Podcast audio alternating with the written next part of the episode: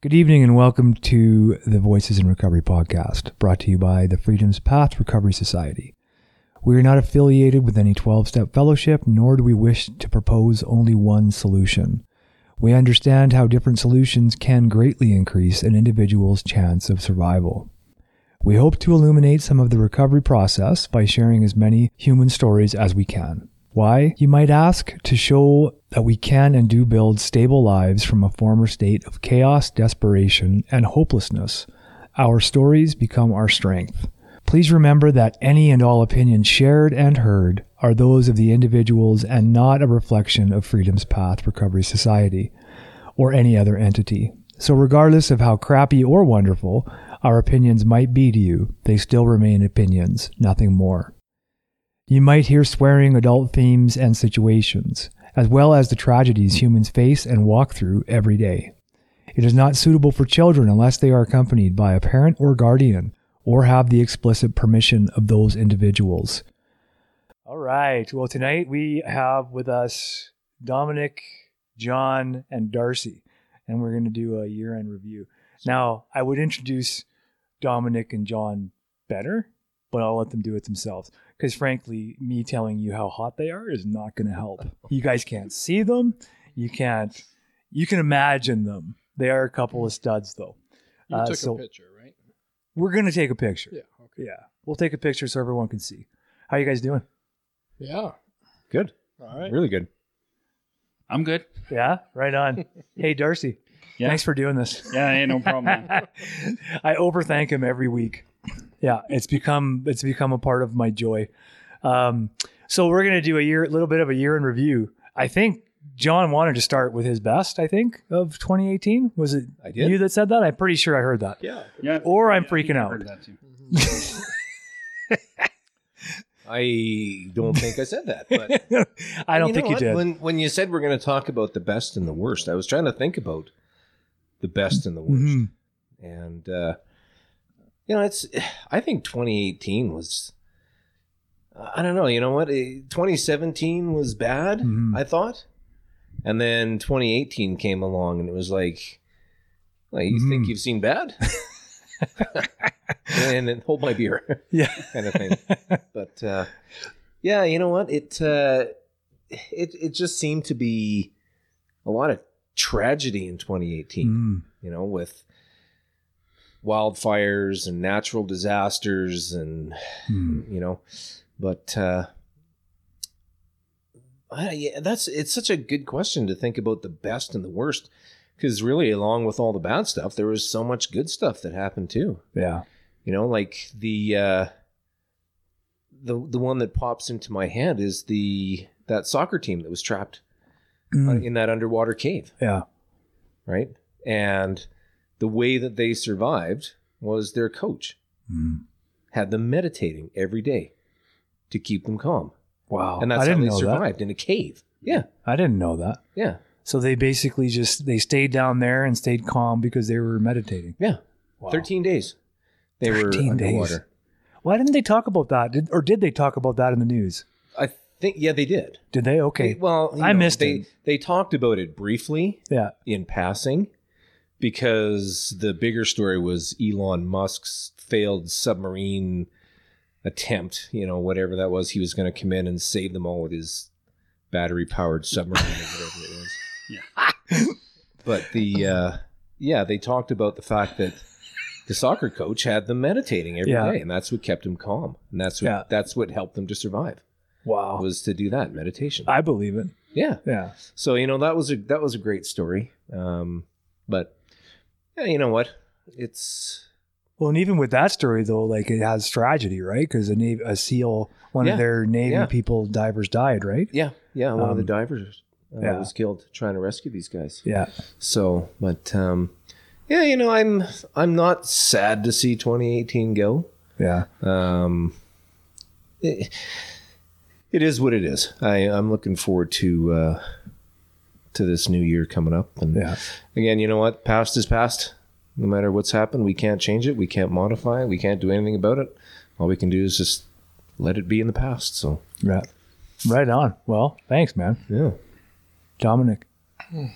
Hmm. Best and or worst, whatever. Yeah. You guys could pick. Well, I'll probably maybe pick something that's probably near and dear to a lot of Calgarians' heart, and um, that's really our economic status right now.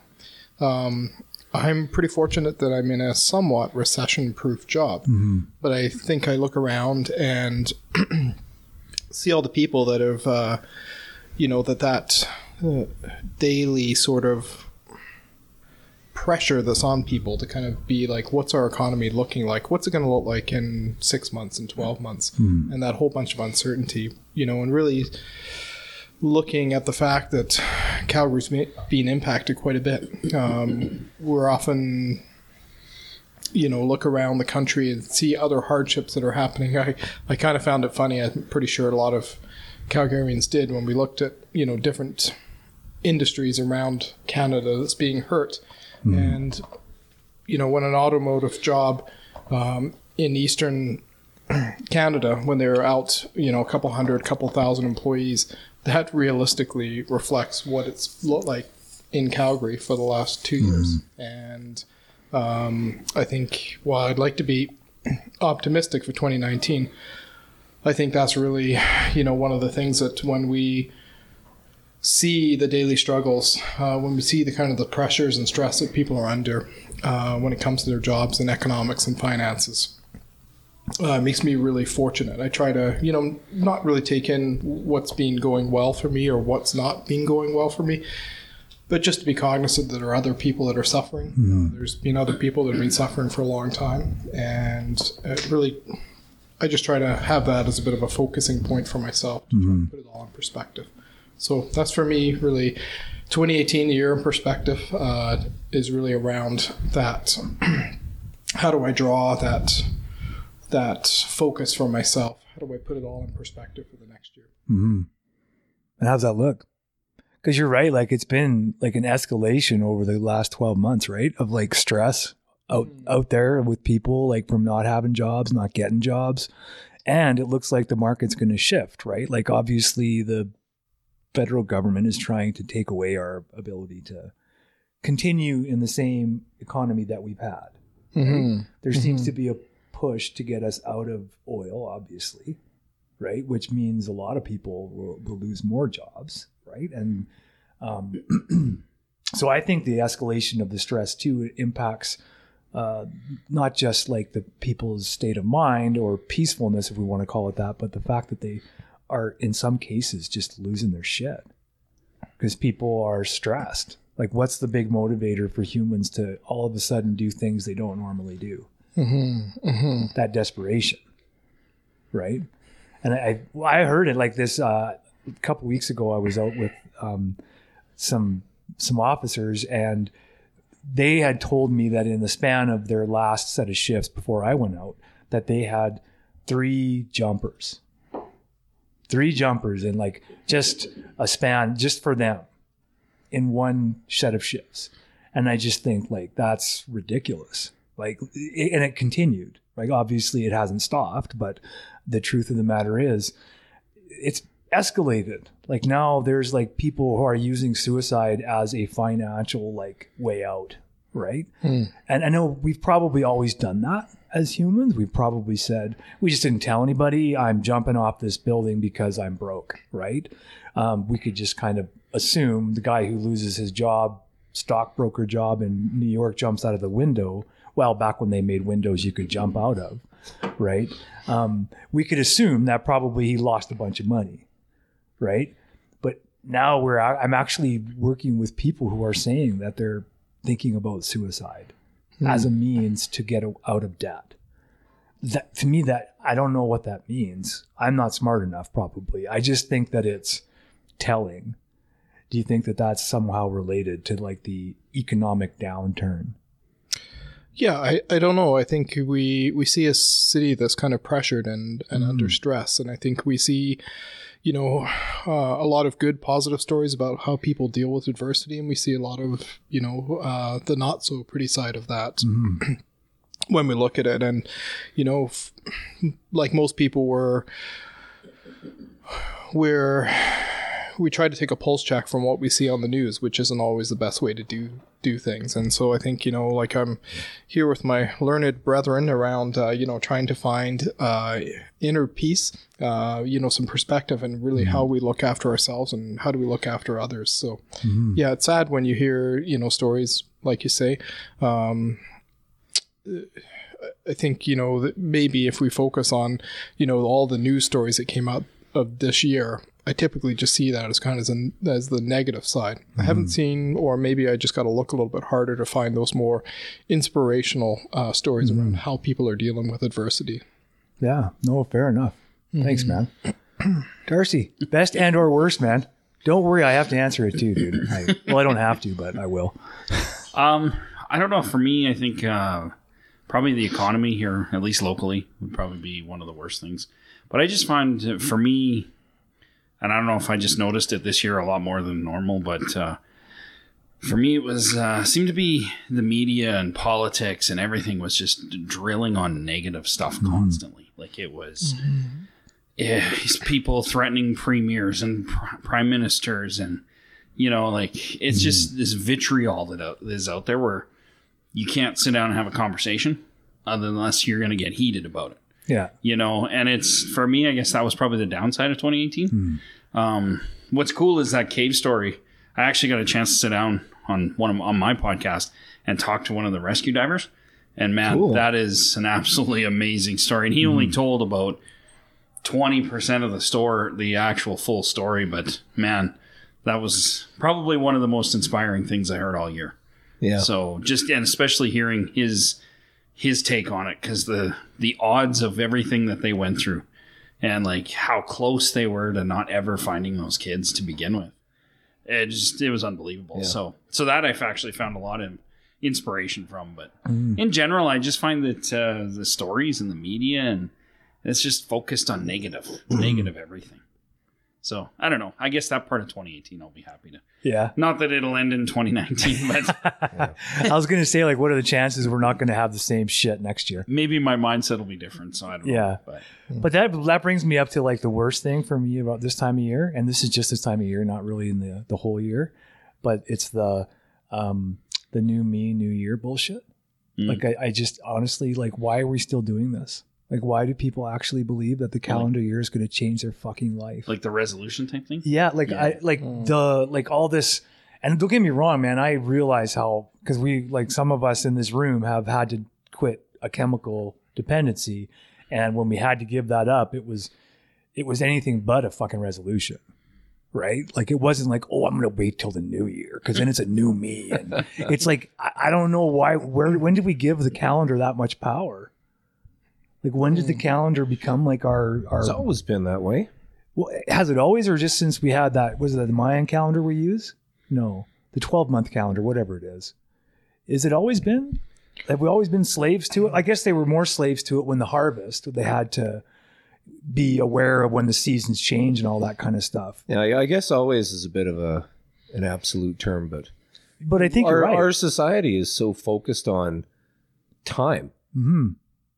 Time, and you know, if you read any spiritual literature worth its paper, you realize that time is only a construct that we made. Mhm.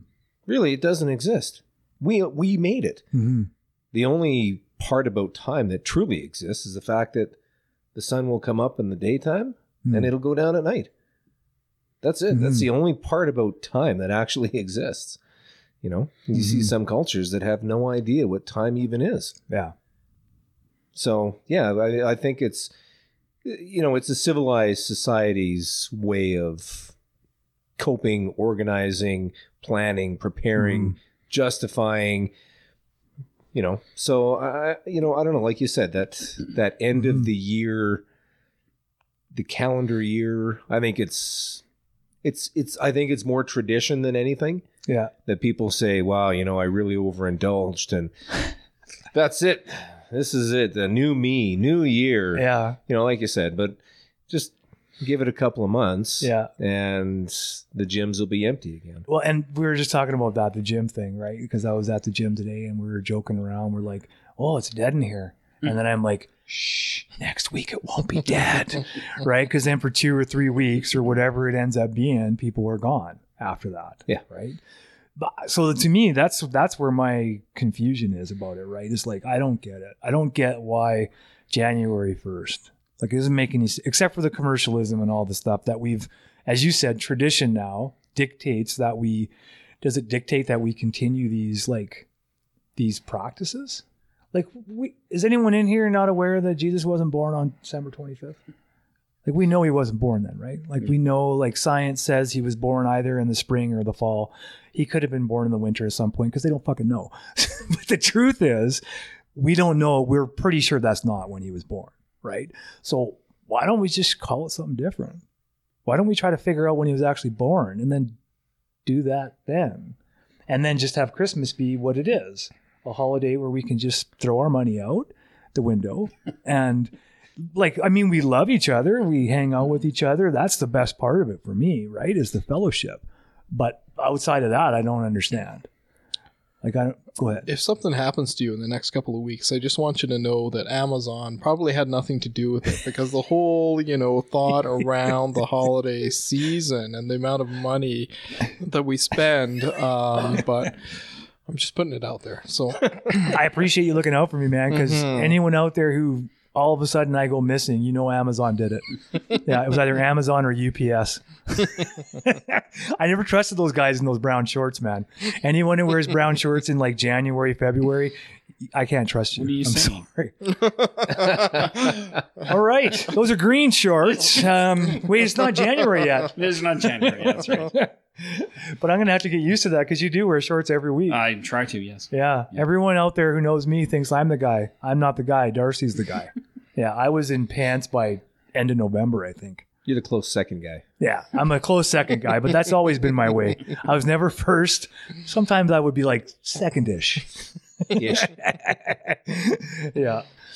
I think this time of year, though, for a lot of people, is like it's the dream that they're going to have that spectacular year. Mm. They're going to be that everything that they wanted to do and didn't do in 2018 that they they will do. hmm but I don't think people they don't put the work into it. They don't. Yeah, but that makes stick sense. with it. But I think it's that dream. yeah. You know, oh, this is going to be the year I, you know, invent some new technology and make billions. But you know, they don't actually Yeah. put that work in. The so. grandiose, yeah, the grandiose plan. it's like the hope for the new year. Right? Yeah, because we've whatever we failed to do last year, whatever, and now Yeah. we're we're trying. Well, now the year's behind us, so now we can just Yeah, hope for the future. But but why can't we just like continually try to get better? Why can't we just do that? Why do we we have to have like a time frame to do it? I don't think there's anything that says we can't. Yeah, of course not. For those of us who are like maybe hip to that, right? That we want to do self improvement or whatever, or just simply not drink again. For some of us, right? Like we the for sure we we're just going to continually do that. I think that's a gift though, right? Like of anyone who's in a, a situation where they can be a part of a group like whatever the group is, whether it be a support group, but where you're able to just continually make improvements. Maybe that just changes it. I don't know. Well, it's the whole progress rather than perfection Yeah. theory, right? Yeah, and we're okay why, with that. Why? wh- What's the what's the struggle? You know, like you said, somebody's they want to go out and make that billion dollar invention, or they want to, you know, whatever it is, the grandiose. I'm going to drop 50 pounds this year. I'm going to run a marathon. I'm going to, you know, why not just keep it simple? Mm-hmm. Keep it simple. And if you do it, great. If you don't, then that's okay too. Mm-hmm. You know what? Just forgive yourself. Be kind to yourself and say, Meh, you know what? Set really small goals. Yeah. You know, like something. I'm gonna just smile at one random person a day. Mm-hmm. How hard is that? Yeah. You know, yeah. I mean, for some people, it might be nearly impossible. It might be easier to invent a billion dollar invention as opposed to just be kind to one person per day. Yeah. You know, but that whole progress rather than perfection. Mhm. We got to continually strive to get better. Yeah. You know, and if it doesn't happen, it doesn't happen. As long as we're moving in the right direction, you know, and we're we're prepared to accept the fact that Yeah. we're only human, and sometimes these things aren't going to work out in our favor, Yeah. and that's okay. I, I think that's a part of the gift, at least for myself, being in the in the rooms, and you, you guys can attest outside of the rooms. Like part of the gift for me is just that is being able to accept the fact that life isn't going to always go my way. For some reason, before I sobered up, I wasn't sure about that. like there was a part of me that was continually wrestling with this needs to go my way or else I'm a failure, right? Whereas since coming into a fellowship of having people around me to talk about the same stuff that I go through, that kind of gives me the gift, right? Of being able to say, oh, okay, so this is how I can try this. This is pretty normal for other people. Like when when I'm listening in a meeting and people are talking about things that I'm like, yesterday I was really spinning out of control about that shit. But now they're talking about it. So then I'm hearing it and I'm learning, mm. right? So we kind of get that gift. But where do normally normal people go? And I say normal people. I know both of you are far from normal. But You nor- at me when you yeah, like, yeah. You No, I looked at Dom and then I went to you. John didn't even make eye contact. He's like, not me. Um, I say normal with quotation marks, like air quotes, but um, like, what do people who aren't involved in those kinds of fellowships? What do you do? Well, I think for like what I what I notice about people is there's, and I don't know if it's an age thing or whatever, a maturity thing, but there there comes a point when in some in people's lives where they have to reevaluate, Mm-hmm. and it could be anything, right? Um, you know, you're not you lost your job, you got to reevaluate or whatever. But there comes a point where people are they seek out more than what just they have Mm-hmm. and whether it could be spiritually or something. And I think those types of people start getting into that mindset of continuous improvement and, and you know life happens all year long.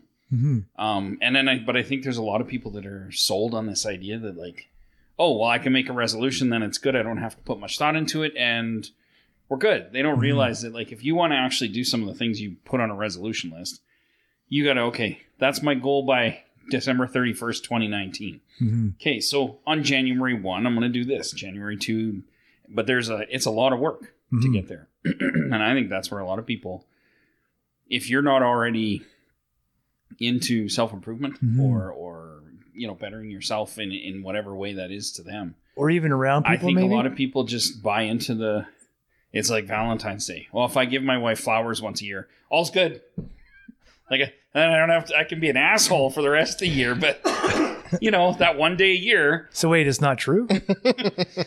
but that's but that's the holidays, right? That's almost every Yeah. holiday is like this sell job of like, oh, if you just do this this one day a Mhm. year, like you know Mother's Day. Well, if you just tell your mom she's awesome one day a year, you're good.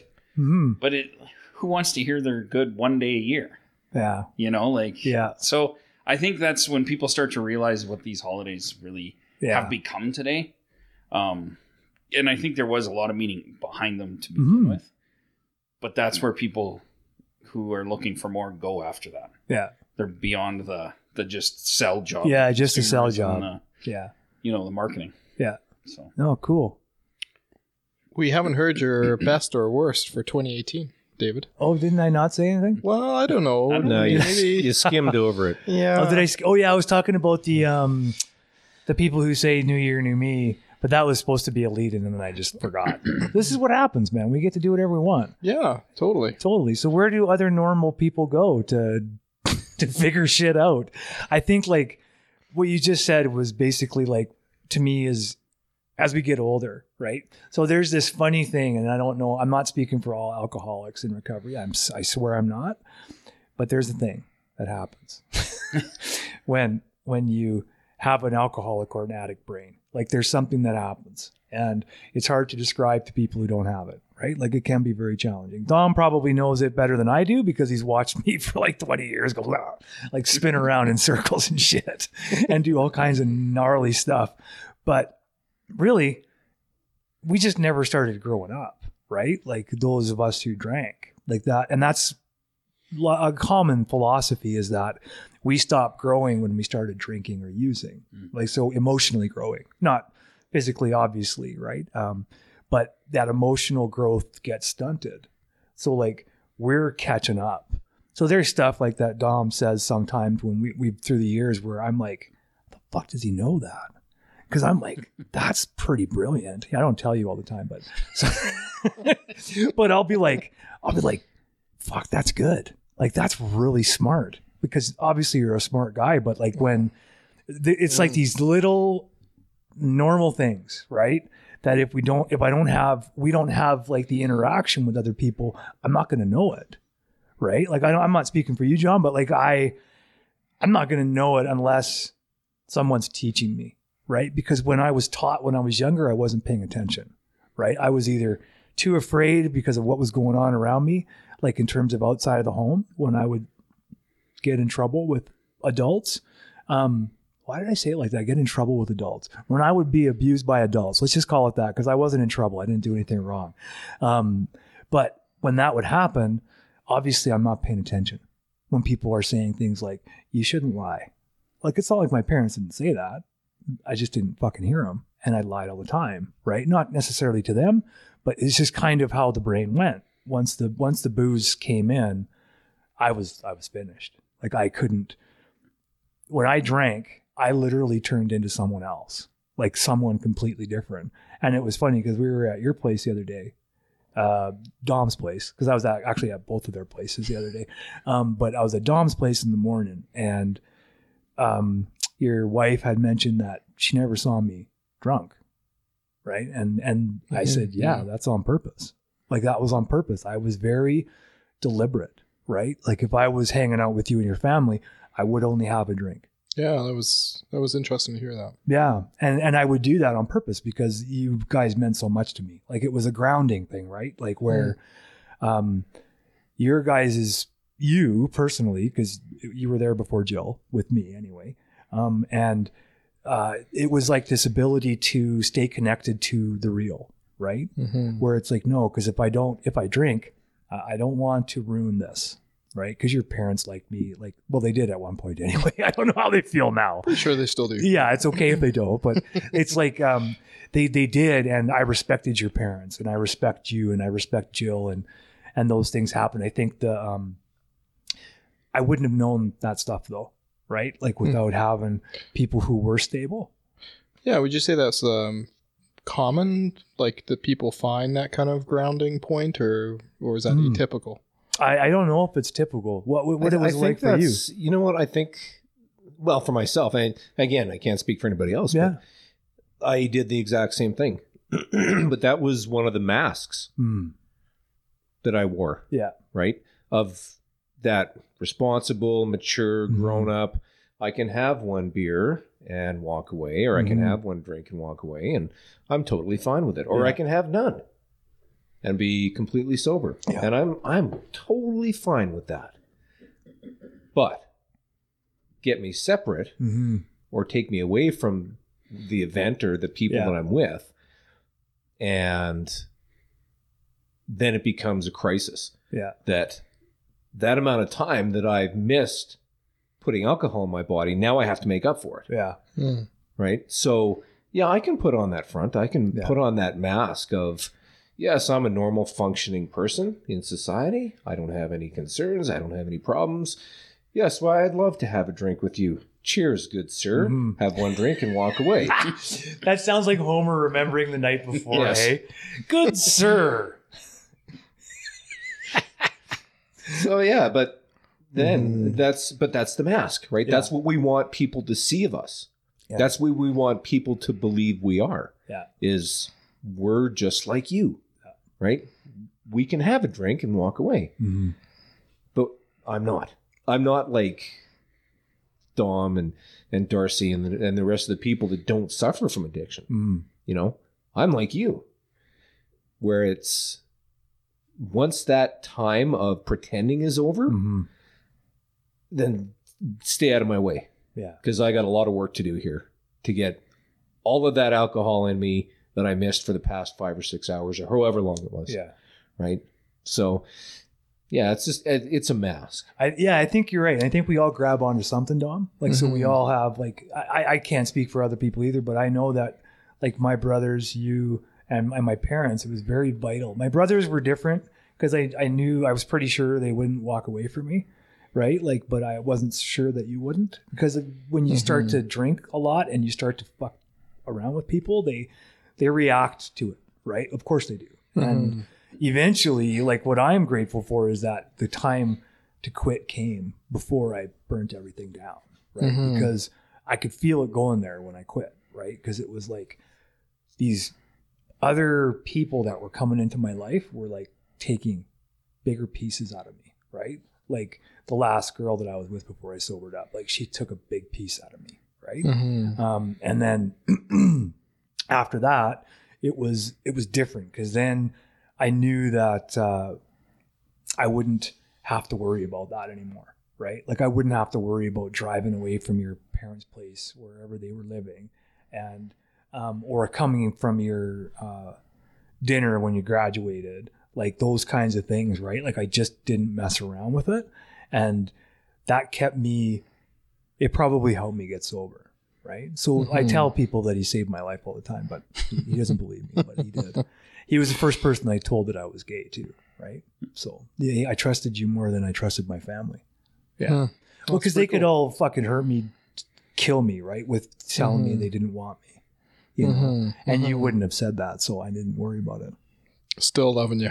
I know, dude. It's weird, man. I don't get it, but it's pretty sweet. That's a, that has a lot to do with our fear of abandonment and rejection, Yeah, hundred percent. It does. right? Yeah, I think that as as addicts and alcoholics, yeah, for some reason, um, we seem to have that common characteristic of a fear of being judged, Mm-hmm. Oh, big time. a fear of being abandoned, and Yeah. a fear of being rejected. Right. And that's why we portray this image Mhm. that we think people want to see. Yeah. Because we're afraid of the negative repercussions of what they think Mhm. of us or how they're going to treat us. Yeah. Right. I'll do anything you want. Mhm. Just don't leave and don't treat me bad. I'll be anything you need me to be. Mhm. I will change, or so I thought, yeah, to be anything that will suit you or you or you, right? Whatever it is, Mhm. not being true to myself. But again, that's that mask. Yeah. Right. Now we don't have to wear that mask anymore, which Mhm. is a great feeling. yeah, it is. And I think like even you guys, do you guys wear masks? Hundred percent. Yeah. I think it's. I mean, it's for me. It's part of the human condition. Mhm. Um, really, like you know that um, there's times where you can really truly be yourself, Mhm. and there's times where you just know that you, whether you call it being on your best manners or just you know knowing that you have to present uh, a side to you, um, whether it's work, whether it's at home. Um, are you really being true to yourself? Mhm. No, but I think it's you know part of probably just you know uh, um, just adapting to the social norms. Mhm. Um, probably not in a healthy way, Mhm. um, but just giving giving people what they want to see. I don't know that that's. I think that's a common characteristic that a lot of people relate to, but I agree. I think uh, I think everybody does to a certain extent. I just don't know if it's for the same reasons. Mhm. Like, um, I can think of examples in my own life where you go to a a function, and if it's something where I'm going there, and this is uh, a group of people my wife knows, and blah blah blah, you're gonna act a little bit differently and a little bit, Mhm. you know, um, more appropriately for that crowd. But it's not because you're afraid of them getting to know you. Mhm. It's just, well, I guess, I guess to a certain extent, maybe it is, but I think it's just trying to meet that social norm, like you Mhm. said. So I, I think it comes from a different place. yeah, And so it's not necessarily hiding anything, it's just not revealing everything, yeah. you know? Oh yeah, that makes So- sense. And it's interesting how you both mention social norms. You guys Yeah. mention it like it's a usual thing, and when Yeah. John and I think about it, it's probably like revolution. We're like, "Fuck your social norms." I don't know about John, but that's how it comes to me, right? When, whenever I hear someone go, "Yeah, like we need to adjust social norm," I mean, obviously we do. I'm Yeah. not dumb, but I don't like it. Yeah. Like, and that's kind of consistent, I think, with lots of alcoholics and addicts, is that we just don't fucking like it. And people who don't like it, just like yourselves, might not like something, but you do it anyway. Yeah. Right. And that's another difference is that oftentimes when we're in our cups, we just won't do it. And we'll be mm-hmm. like the opposite of it. So if we're supposed to behave ourselves and we're drinking, you, yeah, don't invite us. Don't fucking have us anywhere, especially if we're drinking. Right. Yeah. But I think we're all dealing with the same stuff. what ha- what I've seen from hearing like step fours and fives from people through the years as like confession, the consistent theme is that we just take things to the nth degree. Hmm. We have like, of course, we're just humans. So an alcoholic or an addict, I'm not trying to talk about it as like we're different species. So Yeah. it's not what I'm saying, but there is a difference in how we react to the world around us, Hmm. without question. People think that we're lo- that we've lost our minds, right? Mhm. Because we act crazy. Yeah. It's because we're not reacting the same way to the normal stimulation, right? So we could sit here and if it was like a different conversation and it was just for addicts in recovery who all hated the same thing, that's all we would talk about. I Mhm. guarantee it, it would be two hours of I hate this shit, right? Unless you had somebody who's willing to say, whoa, whoa, which is I've heard John do many times in different environments where he'll say, no, like, why are we complaining? Like, why do we need to complain about this, right? And on, honestly, I've heard you more than once do that in, in a group that we go to. And I appreciate that because all of us can get off topic and be like loving the negative shit. Just like you were talking about last year, like with all the news and stuff. Sure, there's a lot of negative, but let's be let's be honest. There's some good stuff too, right? Like Oh, absolutely. Yeah. there's Mhm. we don't have to worry about a world war. Like we pretty much don't have to worry about. It. Go ahead. I know I was going to say it on purpose. I, I, that was a trigger. Yeah, it was a button. Yeah. I think Dom actually moved about six inches. I know he did. He was like backed up. Pardon me. Oh. What I mean is a world war like we had to worry about with Germany. Like France doesn't have to worry about Germany invading. They probably never have to worry about that again. Although they probably thought that after World War One. I'm just saying. you got to watch those Germans, man. um, but like those kinds of worries, we don't really have like anymore. I know there's little countries that are always at war. Like, don't get me wrong, but like a world war, is it in? Does it make economic sense? I don't know. It's kept the U.S. going for 200 Yeah, but years. sustained, Yeah. but but sustained war has crippled them, right? Eh, It's crippled their I people. suppose, yeah. 22 veterans a day take their life. Mhm. So that's not a good thing, No. right?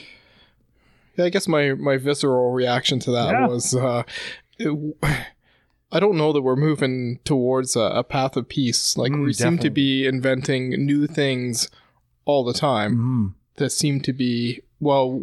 We don't need it, but we might need it. Yeah. So whether it's you know Russia uh, developing a, a you know an ultrasonic weapon, Mhm. um, something you know that you just think, well, this is a new invention, but it's really just designed to keep us safe. Yeah.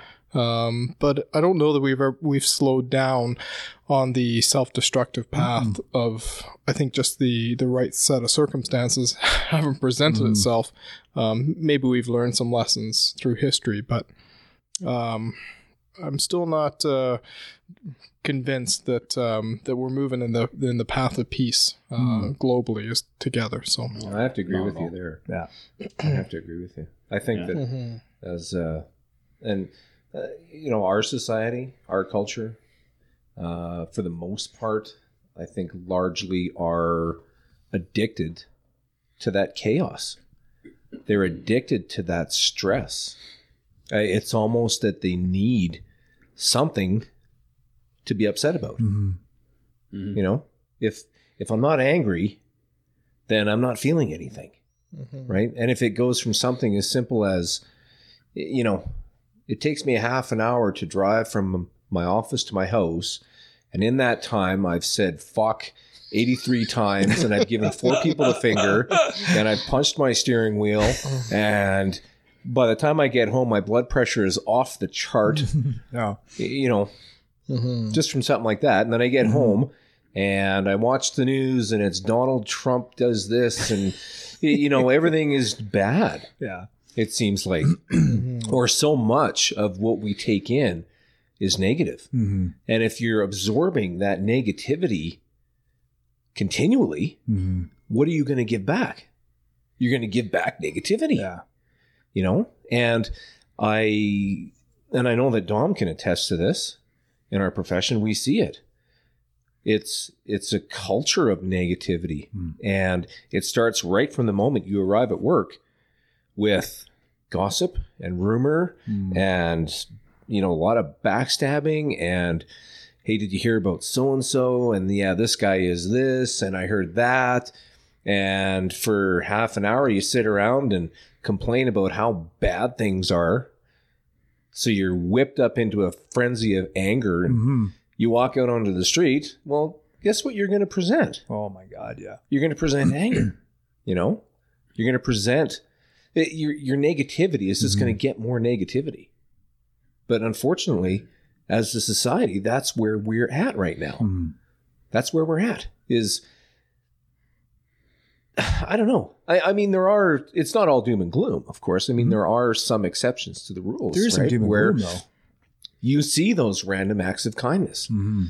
right? And it, what does it do? If you think about it, how does that make you feel to see that? Yeah. For myself, it just brings that that little bit of light in through a crack, Mhm. right? You see something like that, and you go, "Oh, that's really nice," Yeah. and it just brings a little bit of light in, and it Mm. relieves a lot of that negative energy that's going on in you Yeah. right? But hell, I uh, I, I think that if we could possibly, and I don't know how to do it, just try and get away from that that addiction to chaos. Mhm. You know, that addiction to the negativity in our lives Mhm. every day. You know, I, I think that we would have better relationships with our family, with our friends, with our coworkers. Yeah. But it's hard work. You know, like you said before, Darcy. It's hard work. It's hard work to be kind. Mhm. It's a lot easier to say, go fuck yourself and give somebody the finger Mhm. than it is to let them cut in in front of you. Because, God damn you, this is my lane. Yeah, Don't you know that? thing. I'm here. You can't be anywhere near my lane, you asshole. How right? dare you? It sounds so silly when you say it like that. Yeah. right? but I It really doesn't guarantee make you any that sense at all. when I drive home tonight, I'm probably going to go into some sort of a fit of rage. Yeah, me too, probably. You know? Potentially, I should say. So, yeah, it's Yeah. it's interesting how that to to look at it objectively to say, wow, Mhm. we live in so much negativity. We're just inundated with it Oh, Yeah. all the time. Right? And Yeah. to uh to be able to do just one nice thing to somebody. Yeah. For someone to, a day is, you know, you may make somebody's day and that one small piece of kindness will then expand Mhm. right? And then perhaps that person will do it for someone else, and that person will do it for someone else, and that's how you, you make it a little bit better, right? You set the, the path of peace, Mhm. Mhm. right? It it's easy to say, "Oh, can't somebody else do it?" Yeah. Right? Can't somebody else be nice? Like, think- why do I have to be nice? I think that's been the fucking problem, right? Yeah. Is that, yeah. Like, fuck society. yeah. It's never done anything for me, so why should I be nice? Right? Yeah. But if we were to take that responsibility on ourselves Mhm. and say, you know what? I'm going to hold the door open for somebody today. Yeah. Or I'm going to tell somebody that they look nice today, or whatever the case is, that one small thing. Mhm. That will begin to mass- manifest Yeah. itself in other areas. Yeah. And that is that path of peace. Yeah. But it all starts with us. It starts with me, Mhm. right? It's Hmm. easy for me to sit and point the finger. Yeah. Do you think that came like do you because you're very enlightened about you know the way that we want to treat other people and you know treating others with kindness and responsibility?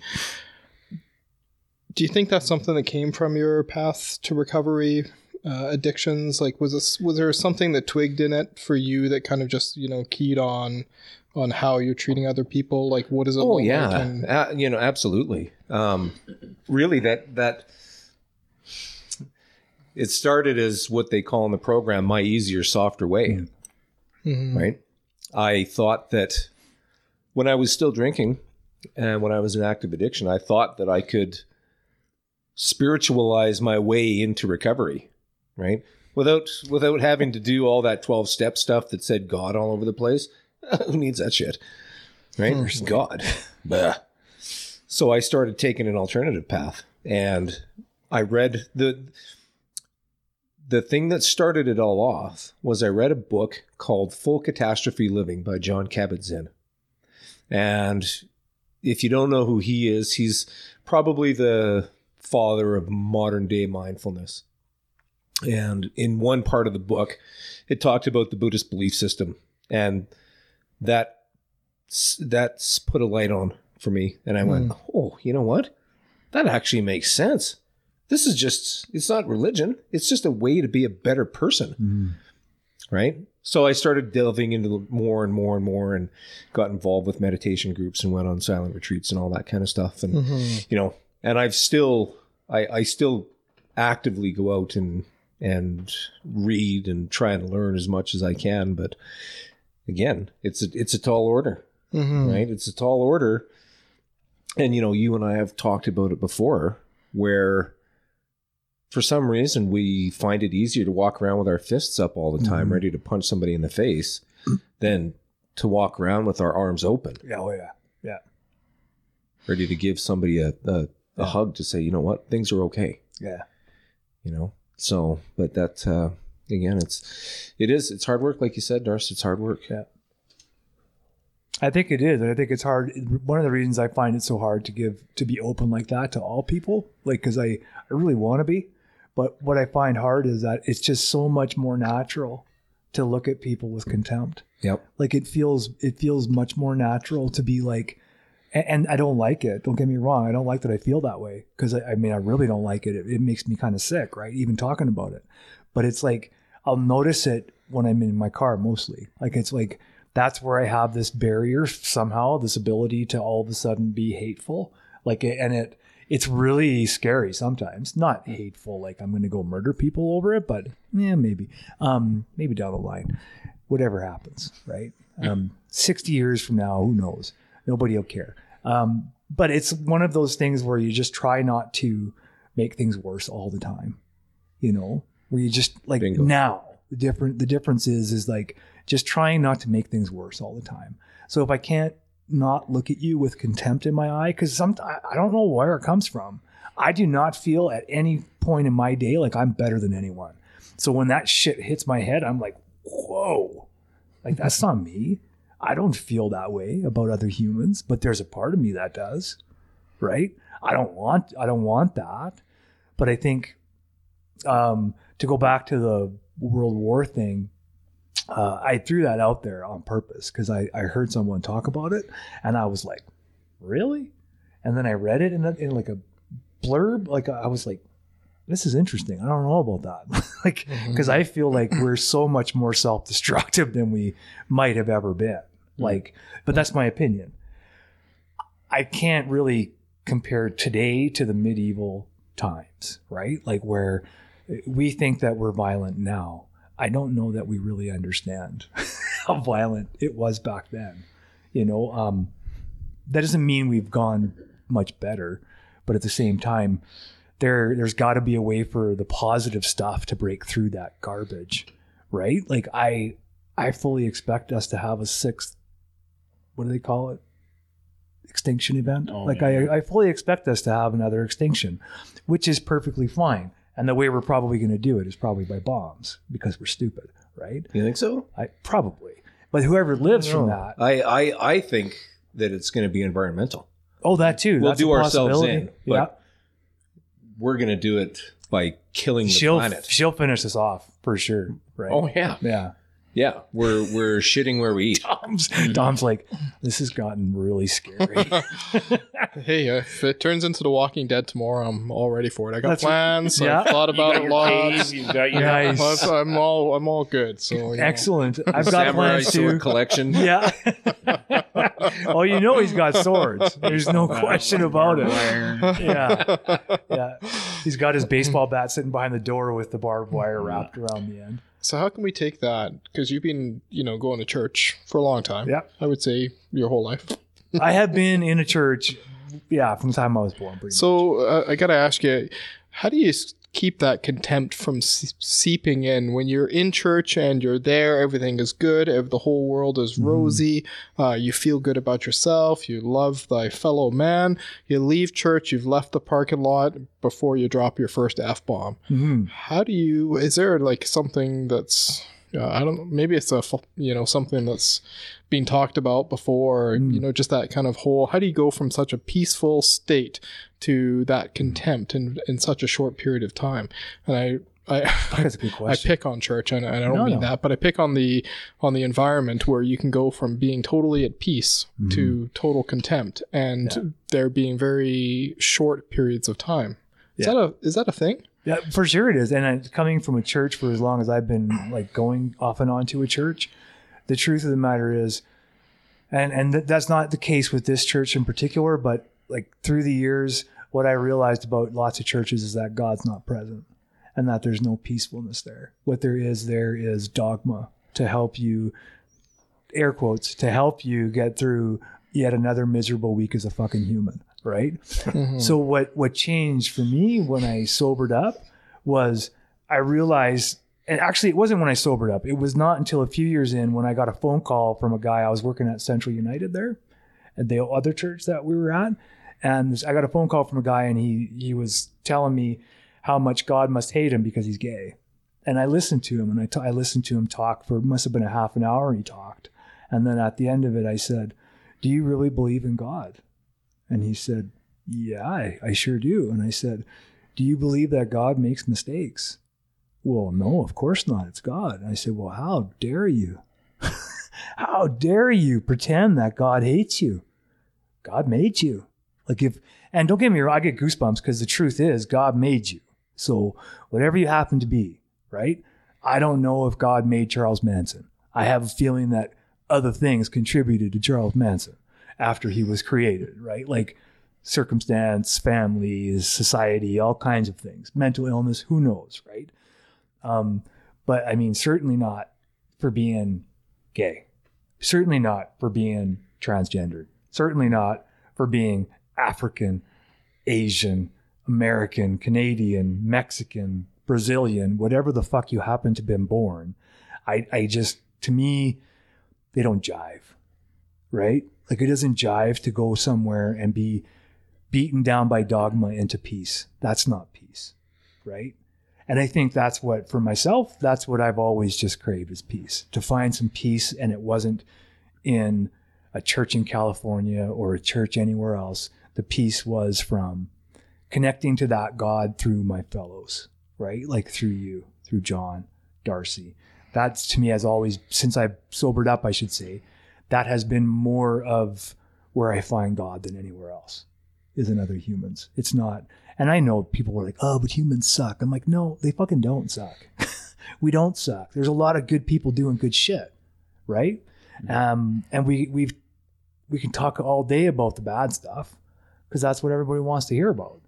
That's kind of why I said suggested like best and worst is like what are we going to do first? And of course, my brain went straight to worst, right? Instead of like what was the favorite thing about 2018? I can tell you off the top of my head, one of the favorite things about 2018 for me was this. Hmm. Like imagining doing a podcast a year ahead of time and then thinking, well, it kind of died because I was thinking about it and I'm like, yeah, but I don't know anything about it, the machinery, the equipment, you know, obviously the expertise that Darcy has to have to deal with Oh. guys like us, right? Um, but like this is this is wonderful and to share with you guys what I've heard from other people, like from feedback, um, specifically from like from John's first episode because he was the first one. But each episode has had more and more feedback as time goes on, hmm. saying, "Dave, like this is really great what you guys are doing," and and I didn't know it was going to be like that because I didn't know anything about this shit, right? So the first time I saw a, po- a podcast was Joe Rogan's, and it mm-hmm. was Joe Rogan talking to one of my favorite musicians of all time, right? Like Maynard James Keenan from Tool. So that conversation, and they talk so real to each other because they were like friends, right? And and that, even though they may not have been friends for long before, I don't mm-hmm. know, but it just seems like being able to sit down and get some information out to other people God, it's kind of nice, you know. So that's my highlight. I skipped over the bad one because the negative because I'm like, I could just go on all day about that garbage. But the good stuff is here. It's, it's December 29th, 2018. I'm sitting here with like two of my closest friends, right? And Darcy, who's a friend. Well, I mean, we're not Yeah. close, but we're getting there. Yeah, yeah. We'll get there. By the time you get done with me, you'll you'll be done with me for sure. It'll be like, fuck. I'm glad that ended. um, but it's like such a cool thing. Mhm. This is what we're doing on a Saturday night. It's pretty good. Yeah, I agree. Right on. Yeah. So, what's your favorite thing about 2018? Oh man, you're not picking on me. I thought you were looking at Darcy. I'm going to go back to Darcy because I think I skipped over him the last one. I get lost with my questions, man. No idea. Um, you know, I'm. I, I don't know. I, I. It's really hard for me to just pick one thing. Um, I think it's really um, it, as you continue on a path around just. Uh, I don't know if I'm getting older. Um, I know some people call it wisdom. Um, maybe I'm just too old to just not be so angry Mhm. all the time.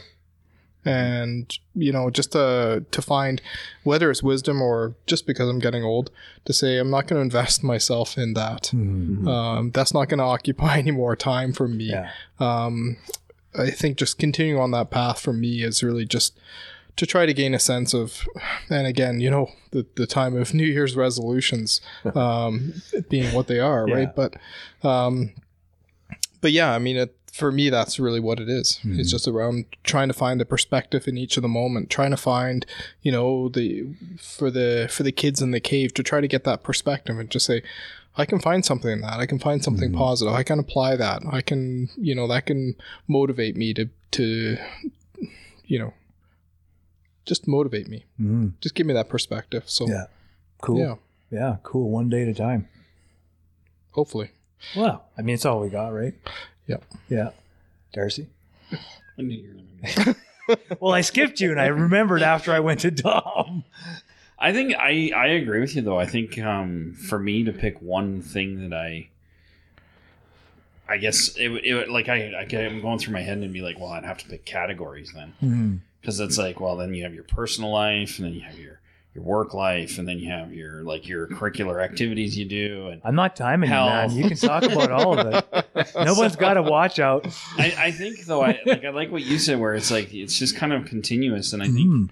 um, for me 2018 was really I actually thought it was a great year for me personally Mhm. just because I I felt like I I don't know had some growth mentally and Mhm. spiritually and uh, I just kind of felt like I, I started to realize that um, you know even if you have negative situations look for the positive in them there's Mhm. always positive and uh, you know people said that to me years ago and it's like yeah okay that's cliche Eh, Yeah. whatever okay sure sure you're one of those like oh everything's positive people and so I just kind of dismissed it but I'm starting to realize and understand now that no matter what happens there there is positive things that you can take away from it Mhm. even if it's something terrible like you lost your job or, Yeah. or something um, as bad as it seems in the in the time once you kind of step away from it you can go well actually that ended up being a good thing because Mhm. of this so i think for me it was just personal growth um, Yeah.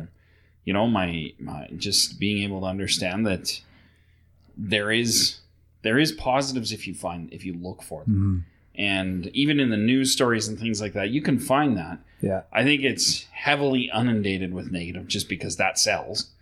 Um, and I think there's a whole raft of, of issues that society has that Mhm. we is why we buy into that stuff. But I, I think for me, that's probably my highlight for the year is just a better understanding that um, there's kind of more to just bitching and complaining Yeah. through life. Yeah. It's like you can, you really can set up your whole life. So Mm-hmm. if you want to go hang gliding, go hang gliding. Yeah. Like there's nothing stopping you. And it's literally it, that is it's like that for everything. Yeah. You know, if you want to make the billion dollars, well then go make it. It's there. You can do it in today's day and age. I mean, if Kylie Jenner can do it, anybody can do it. So Who the fuck is Kylie Jenner? One of the I think somebody's just dropped a Kardashian. yeah, it's a Kardashian. That's right. Oh no, you I didn't. sure did. Yeah. It was in the news yesterday. It was Totally. like, Yeah. Totally she was. was a billionaire, and I'm like, oh my god. What? Yeah. Who's Kylie Jenner? Like She was just on some stupid TV show, man. She's, she's like she's like one of those Kardashian like kids, or young sin- I don't even know who she is, man. Well, I think yeah. I, I'm, It was just in the news like ah, two Oh, okay. days ago. So I I'm was about to do something that I say that I'm never going to do. Talk about the Kardashians. right? So I'm totally going to bite my tongue. I don't know, David. I don't know who they are. But Yeah. but that's the whole point. Is I'm with Dom. yeah. This reminds me of a time when I said, "Dom, have you ever heard of Britney Spears?" And he's like, "No." Meanwhile, he's like secretly masturbating to Britney Spears. Oh, I'm kidding. How would I know if it's secret? I obviously made that up. No, sorry, man. Go ahead. But that, yeah, I think that's just my positive for the year. Is Yeah. just realizing that if you really want something, just go do it. Yeah. Just go start making it happen. It's fucking cool, man. You know, and I, I, I find even on social media, for as negative as it can be, you can block that shit out Mm. and start finding lots of positive stuff on there. Um, like I know, like on Instagram and stuff like that. There's lots of people on there that are just average people who decided they're going to go climb that mountain, Yeah. and they went and did it. Yeah. And it's like those are the people you want you should be following. Is people Mhm. like that that make you want to do more. Yeah, people You who are doing stuff that you want to do. Yeah, you don't just have to sit there and argue on Yeah. Twitter about you know politics of the world today. Dude, that's Like, another topic. I mean, you can, and if that's what makes you happy, I guess. But Mm. it just it that it's too much for me. So yeah. I just kind of blocked a lot of that shit out this year and realized, holy shit, there's actually positive stuff on there. hmm So Cool. Yeah, that's it. That's my New Year's resolution. What's that? Learn Less- more about the Kardashians. secretly masturbate to Britney Spears. Yeah. Oh, Find my old recur. pictures of Britney Spears. less processed meats, less processed people. nice, dude. Yeah. Yeah, Oh, that's a good one. yeah. So, what do you mean by processed people? Um. Well, the Like Kylie the- Jenner's? the people that shall not be named. But uh, yeah, I, th- well, I think that's been kind of the common theme. Like, just find the people, find the real people, find the inspirational people, find the the things that speak to you and motivate you. So, Yeah. um, yeah, less processed, Nice. more real. I like that. I'm gonna I'm gonna ponder that. Processed people, man. John, you're best. The best, or maybe many best things. Yeah, you know what? I'm I'm with these guys that it's really hard to pick one best. You know, I there's just so many things that that have that I I have to be grateful for for this year. You know, um, and that's you know I guess if you're trying to do resolutions or you know new year new me kind of thing. It's to uh, be more observant of my own mental process in judgment and condemnation of others. Yeah. you know um, but again that uh, that was part of my path in 2018 was to be on that journey of of self-improvement. Mhm.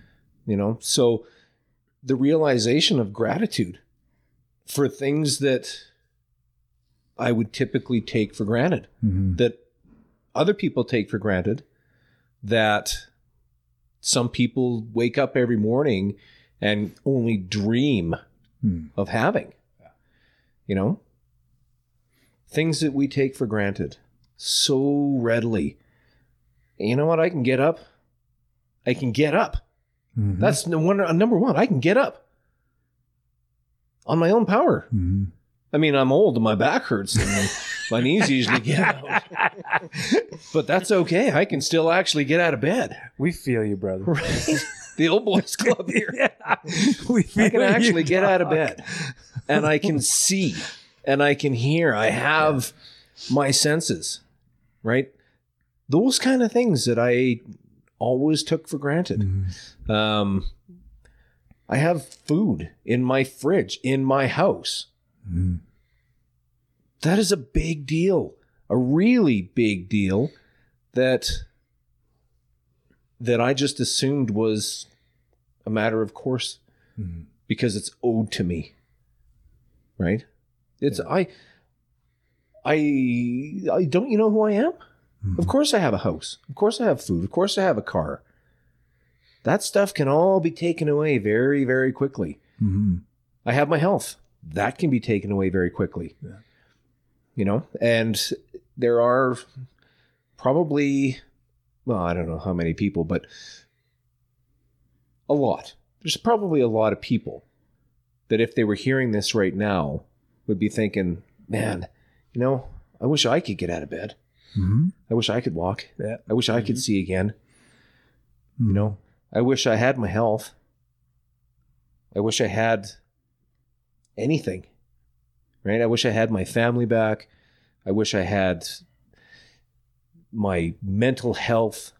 Eh, It's just things that that I can wake up in the morning for and or and be thankful about. Mhm. Right? And that that grounds me to say all of this stuff can be taken away Mhm. like that.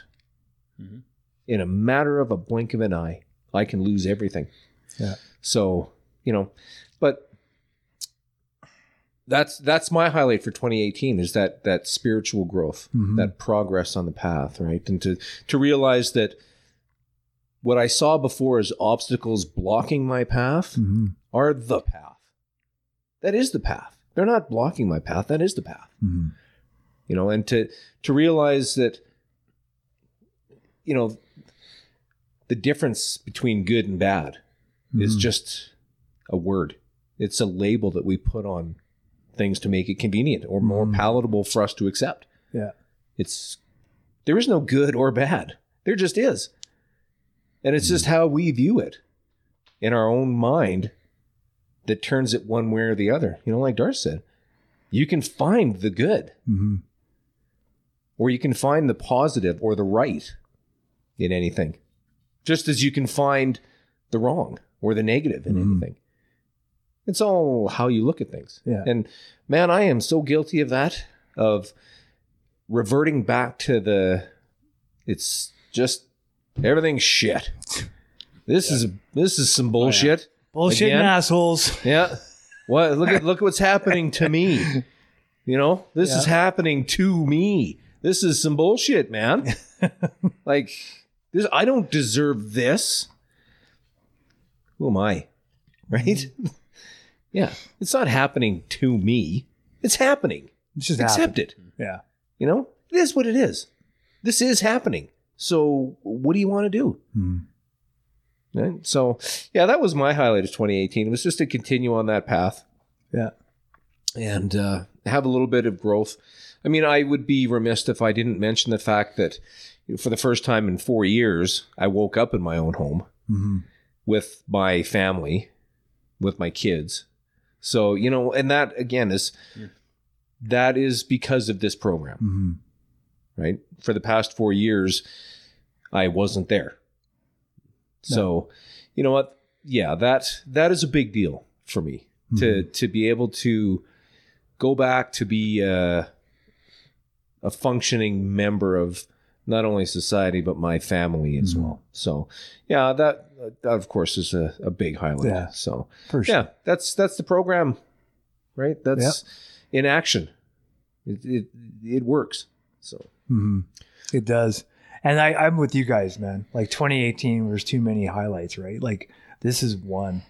Like, I mean, I had, I celebrated three years with a partner. I've never done three months. Dom, you would know. Mhm. the longest I've ever been with anyone. Three like years. three months or Yeah, it's almost time for the white picket fence. I don't know why he's got to go so far. Every time it's over the line, Dom, over the line. Market Yeah. zero. Yeah, market zero. It's a foul. Smoky market zero, or you're in for a world of fucking pain. Somebody throw a flag. Sorry. My bad. My bad. I'm just kidding. But there's like so much, right? Like, I mean, I don't even know how you could like. I used to do like a yearly, like an annual blog thing. Like I'd write like a little thing. A couple years ago, I stopped doing it, and I, I don't know why I stopped doing it. Probably because there was just so much stuff, and I, I I don't know. People already think I'm like a happy-go-lucky hippie, so I don't want to like always be like happy-go-lucky hippie-ish, right? Like where I'm like, fuck, everything's gonna be fine. Fuck, chill out. But the truth is, things have changed. Right? Like 2018, like deeper relationships, deeper, um, a deeper understanding of what like friendship really is. Like that kind of stuff has changed for me this year, you know, and what I'm like, what I'm willing to participate in and what I'm not. Cause like you guys were saying, we could always just talk about the bullshit and assholes, right? Like that's all we got to talk about. Um, because there's lots of that to talk about. But you know what I feel like when I get involved in that, even if it's briefly, I feel awful, like mm-hmm. awful walking mm-hmm. away from those conversations when you know, like, okay, I'm not going to say anything up to these people because they're on their own trip. I'm just going to leave. That feels so weird, man. When you're walking away and thinking, God, like, I don't want to live there where it's all garbage and all we're doing is flinging garbage at each other. No wonder there's like this there is a part of me that has contempt as I mentioned earlier, but it's not like a it's not a logical part. There's no reason for me to have contempt. There's probably some uh, has been mentioned to me through the years. There's probably some trauma that causes some of the contempt and and that's fair. So I accept that. That's why I don't feel contemptuous like all the time. I I feel pretty good and I'm I want humans to be okay, right? Until all of a sudden they don't. I get really scared because I'm like, fuck did that come from? Like I was just like 10 seconds ago, like literally when you talk about leaving a church and then get in your car, mm-hmm. I could sit here and listen to a confession for three hours and I'm like peaceful because I'm praying and meditating the whole time and I'm I'm really letting this stuff go and trying not to carry it, but then I go get in my car. I'm mm-hmm. peaceful as a Hindu cow, man. And then I'll fucking round the corner and I'm like, I don't know why you guys are so fucking stupid and why you guys are in my way. And this is exactly how it comes so that I know how ridiculous it sounds, right? I don't know why you're in my way, as though everyone out there on these roads should be looking out for me. But there's a part of my brain that actually believes that bullshit. Like, mm-hmm. I don't know who told me that because I certainly don't remember ever like learning the lesson. Did you tell me that? No. No. I don't even know where it comes from. Probably the trauma, right? Or whatever. But I prefer I prefer the fact that we're all like reasonably healthy this year, you know, reasonably. And I say that because I know there's lots of people that are suffering, right? Like I, uh, it was a year ago today that Cindy's partner Brad passed away. Hmm. So from an overdose, and um, so we did a little thing in church for her tonight because she was here, and and yeah, it's like the day, you know. Uh, so, but it it's like, and my friend Jess, like her mom is in trouble, potentially cancer, right? Like it's, um, she just found that out today, and so there are some hard things, but and, and I had a hard Christmas. I'll be honest, like I hard Christmas with between Heather and I, we had some difficulties, right? And um, but that's another gift of this year was that I know Dom, you guys will probably understand this. Historically speaking, if there was difficulty, I'm gone. right? Like if there's difficulty, especially to the extent, right? That um, whatever difficulty it was, I'd have been gone. Right. So, but there's a reason why it didn't work out that way. Lots of reasons why, I'm sure. The biggest one is my friends. Like I had a place to go right away, right? Like I have places to go and um I I don't know how to like you can't repay that shit, right? Because I know how dangerous it can be this time of year. Like I got a message from a friend yesterday. Yeah, I'm thinking about drinking. Haven't drank in like 20 years. 20 fucking years, man. Wow. And it's that hard that he called me and and I'm I, I just said, dude, like don't. like let's go have coffee. Let's go talk. Like do whatever we got to do so you don't do that. Um, but that's how hard it is, right? And and I know that people who don't drink, it's hard for them too. You know, um, because I work with everybody, and it's just so fucking hard. How do we move forward into 2019 and spread love? Like, let's have a new year, new me bullshit. Let's do hashtag new year, new me. and then it has to be like hashtag new year, new me bullshit. it should go viral. Well, if you get the tattoo, then so will I. Dude, I don't All think right, he, we have a pact. he It's really doesn't recorded. understand. dumb, you, you just went down a road you probably don't want to go down. he still hasn't Just seen know that he's showing up next week with that tattoo on him somewhere. Oh, yeah. if I can get it by next week, absolutely. We got that recorded now. It's, Yeah. it's set. Because I've Totally. always thought that you Totally. needed ink. Always.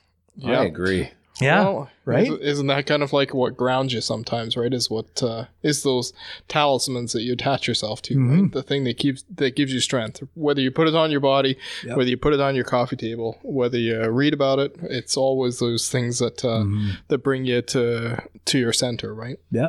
Hundred percent, and even like as you mentioned the tattoos, when I look down and I'm feeling shitty and I see "be strong," I try to be strong. Like I, you know what I mean? Just the little things like that. Obviously, I'm stupid because I have to be reminded to be strong. Um, I, I'm not just coming by it naturally. I think we all do. Yeah. so I, there's like that those talismans, I guess you call them, right? Mhm. Yeah, I dig it. Hmm? Dudes, what else? Do you want to see my Britney tattoo?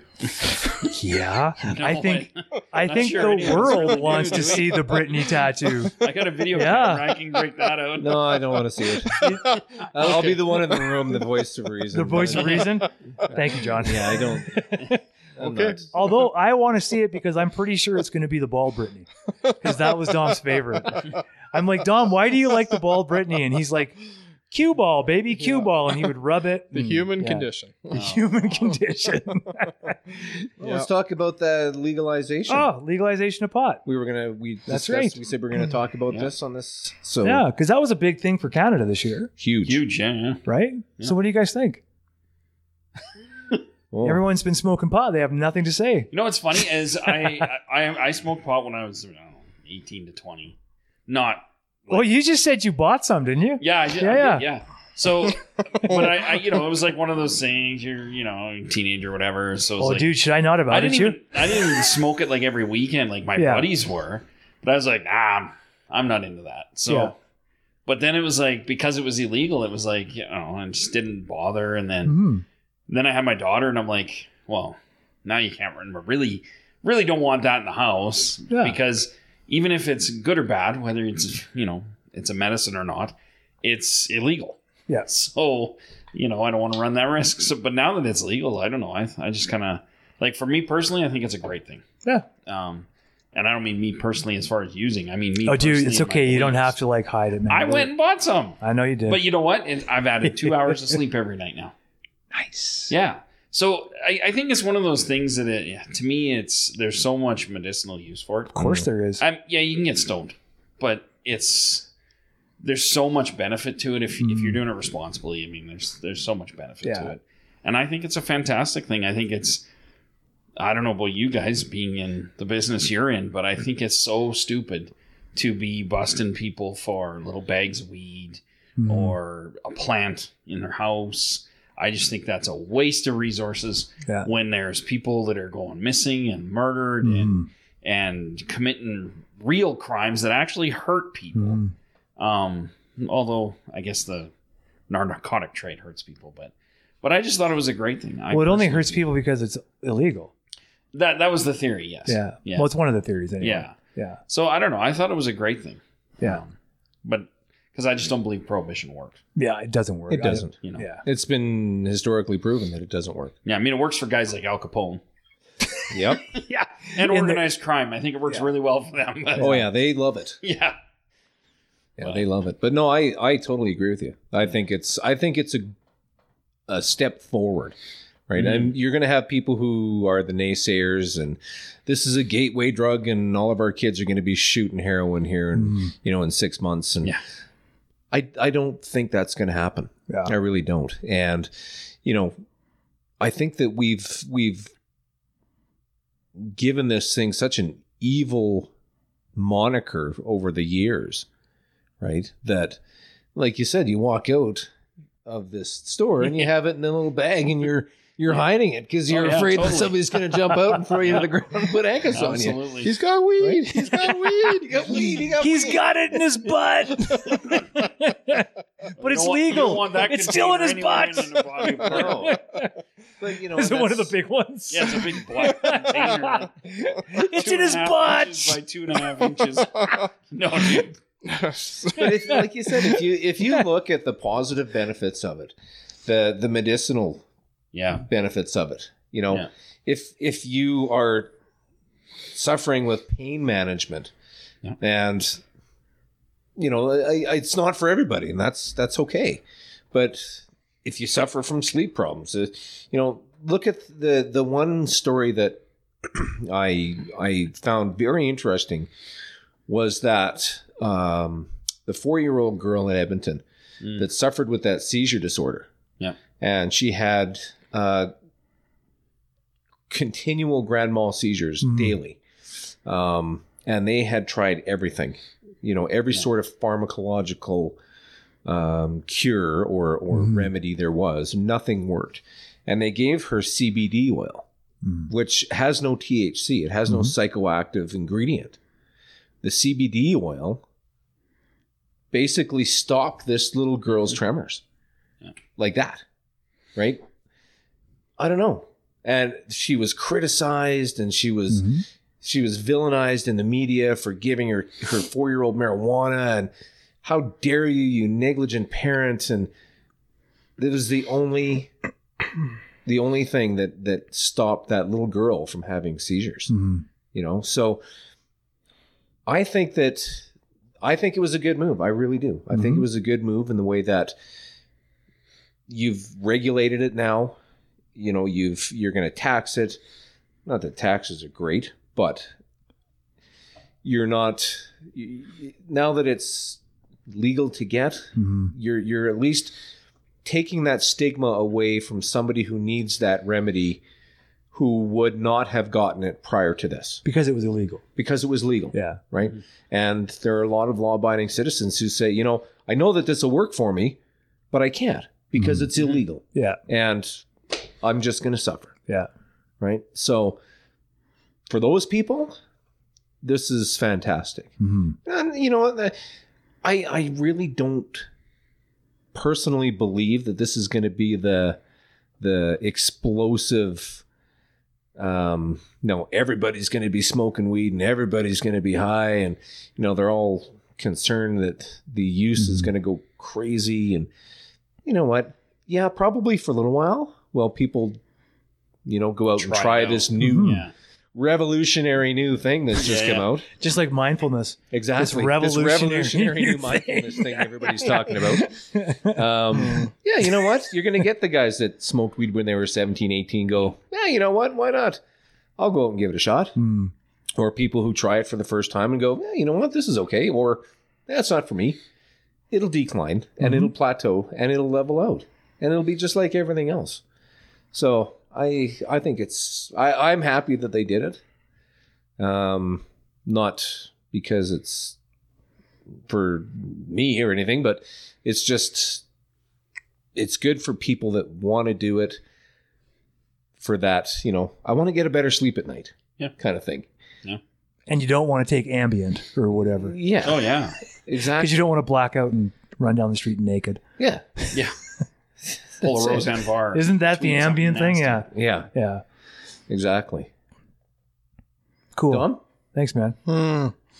Yeah, I'm vexed. Yeah, I'm. I'm gonna have. To, uh, I I don't know that I was gonna say I'm gonna have to take the conservative view, but I'm. I'm concerned. Um, I guess mostly as a parent. I know personally for me, and I can make my choices, and I think I have uh, the knowledge and the experience and the wisdom to to to be informed. But I think that's kind of the prevailing thought around kids is kids don't have that perspective. Kids don't have that experience. Um, they're often led by what they're what they're told or what they what they research, and I'm concerned that you know that the that the message would be the same as alcohol as, as everything else. Um, that so I'm concerned mostly as as a parent, um, not concerned as an individual. Um, small things that you know um, I don't particularly think that it's something that should be mass smoked in public. I think you know a lot of people from from the perspective. Um, there's some things that kind of bug them, um, but um, I guess we had to start somewhere. So, you know, like making it a criminal issue or making it a health and safety issue.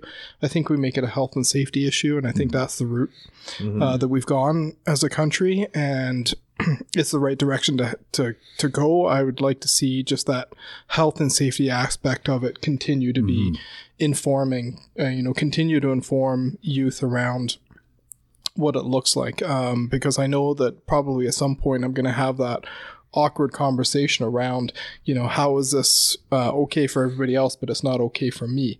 Um, and probably you know as a parent um, you know whether they my kids turn 18 and they want to uh, partake of of of whether it's drugs or or alcohol I guess you know I said drugs like that's oof, I said a bad word there but No, it's dude. Like that's what it's going to be if they want to partake in drugs or alcohol. yeah i guess i'll just say you know just generally without being you know putting things in into a bucket but i'm worried you know that they're about a developing brain um, for anything that you're putting in your body um, you know i think the research shows that our brains still grow and mature up to the age of 24 um, i'm hoping you know that that that's where that health and safety that's where that information continues to kind of come forward.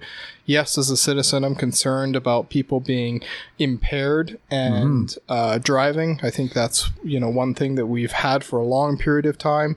Um, you know for alcohol this is a new thing. We're going to have to see how the community responds to that, how people are responsible in that aspect. I hope that it goes well. I'm optimistic. I think it's the right thing to do, mm-hmm. but I'm a little conservative.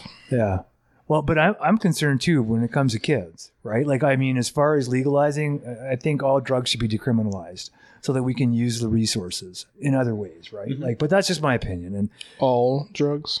all drugs, yeah, decriminalized. Like, decriminalize it. Do I don't know how that would work. I don't know how like Portugal does it, like they like the ins and outs and the infrastructure of it. But I, I can't see prohibition getting any better, right? Like, has the mm-hmm. drug war done anything at all, except for create bodies and more drugs and more people who like drugs? I honestly don't know. So, like for me, for my money, we've tried it this way for so long. Why not try it a different way? Mm-hmm. In a different way where we do the health and safety aspect, where instead of being on the news and having these like very sensationalized headlines about pot smoker, blah, blah, blah. And then they always show the stock footage of this dirty human smoking pot. And they zoom in on the fingers, and the fingers are yellow, right? And they zoom in on the face, and the teeth are crooked. And like everything I've seen so far, I don't have mm. cable anymore, so I only see it at the gym. But I see these short clips of news, mm-hmm. and it's always the same people, right? And hmm. don't get me wrong, yeah, you should not smoke this stuff before you're 25. That's my opinion on that too. Is because look, if I hadn't smoked it until I was 25, I'd be very much more intelligent than I am right now. But I smoked it before I was 25 for a long time. And I know that that had an impact on me, right? I know it did. Whether it was marijuana, LSD, psilocybin, whatever it was that I was taking before I was 25, guaranteed it has an impact, right? Mm-hmm. I don't want, like, of course, my nieces and nephews, I don't want them to be all hooped up on that shit before they're, I mean, they're going to try whatever they're going to try, like, whatever they are. I just hope that instead of it being illegal and a demon, now that it's legal, they can not only study it better, but we can also like educate our kids and talk freely about it. Like when you said, like if they decide to partake in alcohol or drugs, that's like the most, I think, a responsible thing a parent can say.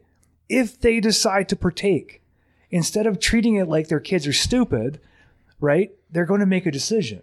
Mm-hmm. But we've always treated kids like they're stupid. Just don't do it. And if you do it, you're going to get punished, right? Instead of simply saying, here are some re- things that can happen to you if you do this, right? Now, don't get me wrong. I was a kid and I wouldn't have listened. okay. Chances are pretty good. However, I might have been more inclined to listen if somebody sat us down and said, here are some of the effects of drugs. Like if I could have got the two like that, is it a five day AADAC program? Do you guys know? It's like a drug rec- I drug awareness course that AADAC used to put on. I think it was a week long, and they go through all the health concerns of different drugs. Like they actually are very responsible, even though the the province takes lots of shit for being harm reduction. It that's a responsible thing to do, is to educate, right? That's the responsibility I think we all have, right, mm-hmm. for that, mm-hmm. especially drugs, man. Telling mm-hmm. people that drugs are bad is just not working. Well, I Right? think that's where, uh, to me, I think that's the benefit of doing the one of the huge benefits of doing this is now we can research it properly. Mm-hmm. Because the only research we were basing all of our whoa, it's so evil stuff on is stuff done by governments way back in the day who had an agenda. You know, like even the, the the experiments on the development of the brain were just absolute garbage. Yeah, And every scientist today would be like, that is not a scientific yeah, that's an to that. assumption. you lock a monkey in an airproof container and fill it with with smoke. Well, of course their brain's going to get damaged. There's no oxygen. So, but that's what they did, right? Yeah, But I think the thing is now they can properly research it Yeah. and find out. Okay, well now how can we? Like uh, you know, there's a lot of older people that like it because for pain relief and, and inflammation and things. Okay, well, how can we maybe now take this and make something that it does maybe doesn't even get you high, but we has all the other values. And I think now that's the benefit of that. yeah, And the other side, um, as far as the way I look at it with kids is, you know, like my dad had a very simple way of looking at alcohol. You know, like we had a safety talk about alcohol when I got to the age of starting to drink alcohol was know what you're drinking, never take drinks from strangers, you know, these kinds of things. And I think when it comes to uh, like, you know, marijuana right now, when you look at what's going on with, um, you know, the drug deaths and stuff, fentanyl and fentanyl. stuff. Yeah. Thank you. I couldn't think of the name for some reason, but when you when you there's lots of drugs that are laced with this shit now, and Mm-hmm. it's all like there's some scary shit going on. So I just think if you can sit down as a parent with your child and say, look, this is legal and this is legal, but it doesn't mean it's right. Mm-hmm. It doesn't mean it's the best choice. Like here, have as much as Yeah. you can, right? It's it's they're legal. So rather than buy some junk off the street that you Mm-hmm. know have no idea where it came from, this is the stuff that you should be doing. You Mm-hmm. know, I mean, it's like alcohol. My my dad remembers, you know, going up to the uncle who had the still and The moonshine. Moonshine. Yeah. Well, we don't have a lot of that now. Mhm. So there's a lot less kids dying and going blind from that shit. so, and that's That's that's, right. kind of how I see this. Is there's a safety factor, Yeah, and it's going to take time. And it's not like Mm-hmm. you know marijuana dealers that are black market now are just like, oh, shut the doors, we're Mm-hmm. out of business. But it's going to take time. yeah, But I think at least now we can have that conversation yeah. and just sit down and be like, you, you don't have to fear kids into it anymore, and just say it's like cigarettes. You know, Seriously. um, if you if you tell your kids, look, this is going to mess your brain up, you know, at least wait till you're 24. That might have a little bit more impact Yeah. than just like, don't do it, you'll go to jail. Oh my god, and Well, but then, like Dom said, kind of almost makes them want to do it. but th- yeah, like Dom said, by the time they're 24 or 25, then they can make a decision, right? Mm-hmm. like if if they're just to take it as an educational thing. And I think if you say that, you know, say that with alcohol, you say that with marijuana. Yeah. Um, I mean, cigarettes. I don't think anybody should ever use, but Why not fucking sugar? but yeah, exactly. Like there's lots of this stuff where you have to have conversations about too much sugar is bad mm-hmm. or too much of that is bad, and you you know if you have a gun, you got to go through gun safety. Whereas before the conversation, before the conversation was just don't do it, it's illegal, it's mm-hmm. bad. Yeah. Well, now every 16 year out there are going, that sounds great. Let's do more of that. I mean, I was the only one of mm-hmm. my friends who I could call my dad on a Saturday night when I was 16 and be like, Dad, I need a ride. I'm drunk. Yeah. All my other friends were like doing it behind their parents' back. Yeah. It was like, Yeah, see You know? which one is worse, exactly. right? If you have your kids who are going out and they're afraid to call Mm-hmm. Yeah. because they're drunk and they make worse decisions yeah. as a, you know as opposed to saying, yeah, you know what, my parents understand Mm-hmm. and they've said, call anytime. I will Yeah. come and get you. Just don't drive if you've been drinking or smoking Exactly. weed now. Yeah. Yeah. right that's but that is that's a level of trust between parents and children that i don't think oh well, for myself i know wasn't there when i was a teenager Yeah. absolutely not and you know what it would take me 30 minutes to get in the back door because i had to move so slowly because I didn't want to wake my parents up, and I didn't want the floor to creak. Yeah. So I, I would move like a fraction of an inch every five minutes because I didn't want my parents. To And you're out socks and you're shuffling Exactly. Yeah. because God help me if they woke up. Yeah. But now, you know, I would much rather have my kids phone me at two or two thirty or mm-hmm. three o'clock in the morning and say, "I'm drunk. Can you come pick me up?" Yeah, absolutely. You know what? We'll come get you. Well, the both of us will come so we can bring mm-hmm. the car home, so you don't have to worry about leaving it there. You know, or whatever the case is. Or there's a fifty dollar bill stashed in the mailbox hmm all the time.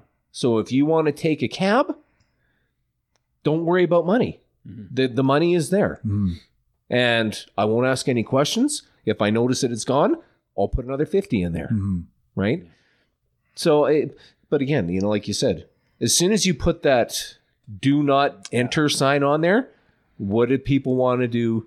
They want to enter. Yeah. Well, but not only You that, do not touch. Yep. Ooh, but I then we still that. got we got adults who go to a legal store and buy a legal substance and they feel like they've done something criminal. Yeah. A- And it's like something That'll like, pass though. uh, it will pass, but like that, it's got to tell you how fucked up our thinking is about it because it's still there, right? Where we're like, well, not we, but you. Yeah. It- it- to- that'll go Yeah. away, right? That Yeah. that stigma, give it time, and it'll it'll eventually decrease Yeah. to where it's just like going into the liquor store, Yeah. right? Big deal. I'm gonna go and get a six pack for dinner tonight or whatever. I'm gonna stop off at the dispensary and I'm gonna, I don't know what a gram or whatever it is, a couple grams. Like I don't even know how much you don't- buy. honestly don't even know. I didn't even pay attention. Yeah, like it's a, a little black cube. whatever. you know, however much you buy, that's what you're going to buy, and nobody's going to look sideways at you. You Yeah. know, so it's but yeah, that that whole conversation with your kids is important. You know, because the more you prohibit them from doing it, the more they're going to want to do it, Hmm. right? And to be honest about it and say, hey, listen, son, if you're going out and you're going to be drinking, don't drive. hmm You know, Mhm. if you're going out with a girl, be a gentleman. Yeah. You know, it, if you think you're going to have some action, wear a condom. You know, just basic things that I didn't have the benefit of my parents talking to me about. Well, because they didn't talk to us about that. No, they didn't talk About at anything. all, really. So you know what? To to be able to say that to your kids, to go, hey, just be mm-hmm. smart. You know, I'm not saying don't do it because I know that you probably will because mm-hmm. you're a teenager and teenagers experiment with everything. Yeah. Just don't do things that will put yourself or others at risk. Yeah. See, and Yeah. we were given the impression that any kid who does bad stuff like that is a bad kid. Yeah. Right. Yeah. Because I mean, coming from a church, that's basically where some of that contempt probably comes from. Is when I leave, it's like, yeah, I'm not a bad person because I did this. Like, it doesn't mean make us bad. You know, just because you smoked dope in high school or whatever. Obviously, the more chemicals you put in your brain, the harder it's going to be for your brain to fucking function. Yeah. Especially if you're a fucking teenager. I, Mm-hmm. you know, you said though sugar though. Like I see, there's so many things that we kids get in their bodies now that Yeah. is healthier than like marijuana or alcohol. It's like Jesus. By the time they get to the point where they're going to try that stuff, Mhm. they're fried Yeah. because they've had nothing but processed foods and Processed and people and- stuff. Like, Yeah. it's it's crazy. Like if we're going to talk health health here, let's really talk health. Yeah. You know, not that I'm a shining example either, but Whatever. but I mean that that's me. That that's the the whole point of this is like, you know, you you make something prohibited. Well, now now they're gonna f- find a way to do that. You know, like um, my daughter hates pop it's because she tried it and it's too bubbly. She hates it.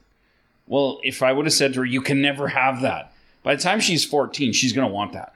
You know, That's gonna be the holy grail. yeah like she's gonna and and so i think with with kids like um you know you didn't go find for me we didn't go find alcohol and some dude down the street who was brewing it in his basement we just stole our parents or went and bought our own Yeah. you know got somebody to buy it i think that's the way i, I kind of look at weed is like you can have that responsibility mm-hmm. conversation now and can you say all kids are going to try it or all are not i no Yeah. some are some aren't I would prefer if my daughter didn't, but the reality is is she might. Yeah. But if she knows what the container looks like and that there's supposed to be a seal on it and things like that, rather than it's just in some bag and it's green and who knows what that really mm-hmm. is, mm-hmm. I think that's a huge difference. Yeah. Mm-hmm. You know, You know, I'd, I'd like to see them do things here the way they do in Europe, where you can drink at 16, the legal drinking age, but you can't get a driver's license until you're 18. You know, do it that way. Yeah. Here, you can get your learner's license at 14. Yeah. Can't drink until you're 18, yeah, right? So you don't realize, well, I mean, technically, you're not supposed to realize the effects hmm. that alcohol will have on you Until you're 18. until you're 18 Yeah. right? But if you have a, a driver's license at 18, but you've been hmm. drinking for two years legally, you know how much alcohol is going to affect you. You know Yeah. what it's going to do to you, Yeah. Mm-hmm. right? You can't operate a motor vehicle anyway. So, Mm-hmm. you know, that's it just seems that here Yeah. we've done things a little bit backwards Yeah. where we've said, oh, here's a license to go and operate a 5,000 pound missile Mm-hmm. as a 16 year old boy who is incapable of making any sort of rational decision when it comes to anything because you're basically being led around by your dick all day, yeah, right? So here's a car, go out and do some really stupid shit. Drive fast, Oh, yeah. scare yourself, you know, yeah. do all this crazy shit. Get wild. get wild and then you know here but you can't drink until you're 18 Yeah. okay so now you've you you know how to drive and all that stuff but now we're going to give you the the legal ability to consume alcohol before you do it doesn't make any sense Hmm. it really doesn't you know put one before the other Reverse it. Yeah. reverse it so at least that way you can't drive till you're Mm-hmm. 18 period I wonder what the like. I wonder if the studies have been done because Europe is like that. I wonder how many studies have been done on the effects of alcohol on a young brain. No, Like, uh, like because we don't study it here because in the states it's 21 yeah and here it's 18. So why would we be inclined to study the effects on a 15 year old? when how would you? You can't, right? It's, Exactly. You can't take a 15 year old and unethical give them booze. Yeah. Well, you What, can, who- but who's they going to volunteer their 15 year old for that? they call you Yeah. Uncle Bad Touch if you give them booze. I would like to know though, like in Europe, where because I had a, I've known a few people from Europe, and for them, things like alcohol was like, eh. yeah yeah. because like I, I had a, a friend who, you know, he remembers going to the pub or or sitting in at the dinner table, and you know they would all have their beer at dinner, and he would have a little tiny baby, Yeah. one of those little tiny baby glasses full for beer. Mhm. So by the time he was 16 years old, it was like, yeah, alcohol. yeah it's no big I mean, you can get drunk on it, but Yeah. yeah. whatever. It's it's just such not a it, it's just not a big deal, Yeah. and it's socially just not like like when you're 16, it's and your buddies get drunk. It's not like oh my god, we're all getting drunk Yeah. and our parents don't know. It's like no one cares. Yeah. yeah So I I just wonder. I, I've never paid attention, but I would wonder what their addiction rates would be like. I have no idea. Yeah, I don't know. That, Because that it- would be interesting to see. Yeah. Dom, you spent some time overseas when you were growing up. Was it what was it like? Like in different places. You were in the UK and then South Africa, right? Yeah, yeah. I grew up in in in England and then Yeah. moved around quite a bit. Um, yeah, I would say there's. I mean, it's very hard. I guess my personal opinion is is it comes down to that the the ongoing communication you have with your parents mm-hmm. Mm-hmm. first and foremost. Um, I always try to, you know, put it in perspective that I think for kids nowadays, and I- I'll say this, and John might recognize where it comes from, but I don't think it's been, it's ever been harder to be a kid than it is nowadays. Mm-hmm. Uh, just because there is so much stuff that's going on for kids, there is so many opportunities, you know, for what we as older people to see as mistakes, whether it's online activity, um, you know, you have you know we we sometimes you know look back and say well you know when we were kids um, we knew that to come home at the end of the day when the lights came on and then you would be in your house and and everything's good. I think you know we we we live in that fallacy of that was the world we live in. Um, but nowadays i think even with kids you're not even potentially safe within your own home. And I say that in relation to having technology and I have all these different things. And I think, you know, it is such a complicated world for kids to make sense of. And we're, you know, tell me one uh, kid that doesn't have uh, a Jenner or a Kardashian. Yes, I went there on their cell phone as a as a friend. Um, how many kids um, have all these things that they're, you know, you're not just combating one issue at a time. You're combating hundreds of different things at a mm-hmm. time. Uh, you're living in the the age of bullying because now it's just easier with social media and with different mm-hmm. devices. You're mm-hmm. it's such a complex world, and I just you know my fear, and I guess yeah, like I'm going to that place, but is that there are just so many things that are going on for kids that this is just one more thing for them, you know, to worry about. And I think it's part of a broader perspective around, you know, whatever you have to do mm-hmm. to have your kids survive until the age of 24. That's my mm. goal. I, I can, I, I really like, it's like, I'm going to do everything that I possibly can to ensure that they survive to the age of 24. And then hopefully they have the experience and the knowledge, and then they can mm-hmm. they can do it mm-hmm. themselves. Um, but I try to make it very simplistic as a goal.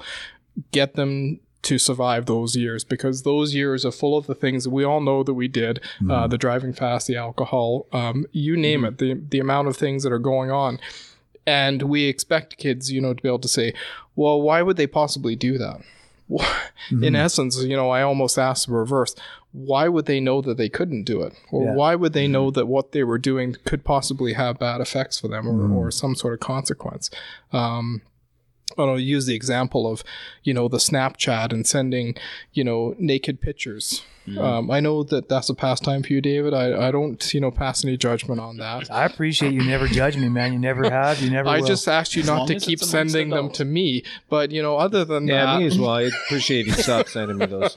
It was funny the first Don't couple send of them times. to me; but- they'll be on TV. I'll be sending you some tonight, sir. I know you guys keep telling me not to, but I love you. I can't help it.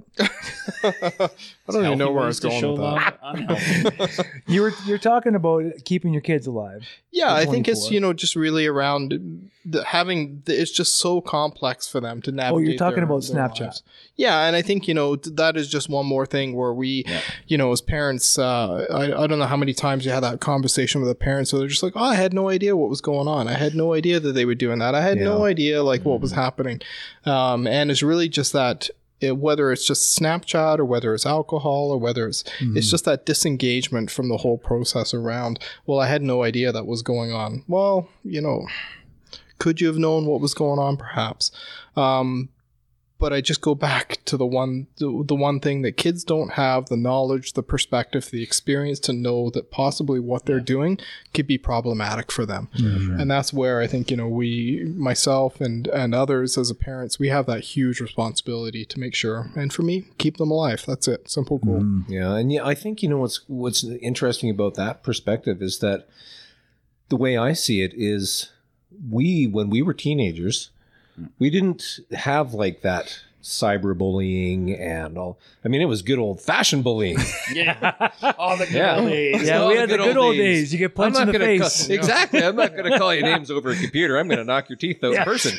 Yeah. right? So I was privy to that good old fashioned bullying. The way that grandpa did it. you know, but the- yeah, the, but then again, although we didn't face those dangers, we didn't have well, I and I'm sure it was the same for most people, have that opportunity to talk to my parents about that kind of mm-hmm. stuff. Mm-hmm. Right? Like my parents never said, you know, whatever you need to talk about, I'm here to listen to you and I will believe you.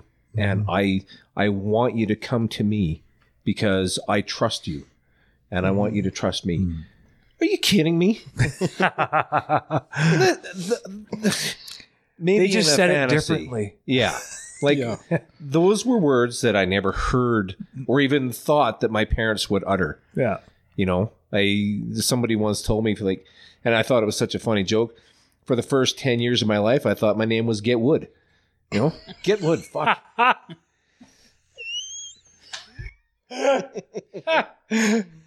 so He just got a new nickname, bro. Get Wood. Got Wood. got wood. Oh, there's no- a T-shirt coming now. Yeah, there is. Got wood? but I, I've our kids, our the generation of children these days, and I, I know it's not for everybody, but I've told them, my wife has told them that you know what, be upfront, honest with them, and say, listen, mm-hmm. there's a lot of really bad people in the mm-hmm. world, mm-hmm. a lot, and you need to really be careful. And I mean, as a victim of child sexual abuse, mm. I know that you're no stranger to this either. That was a really, really deep, dark, shameful secret that I carried for a long, long time. Mm. I was so embarrassed.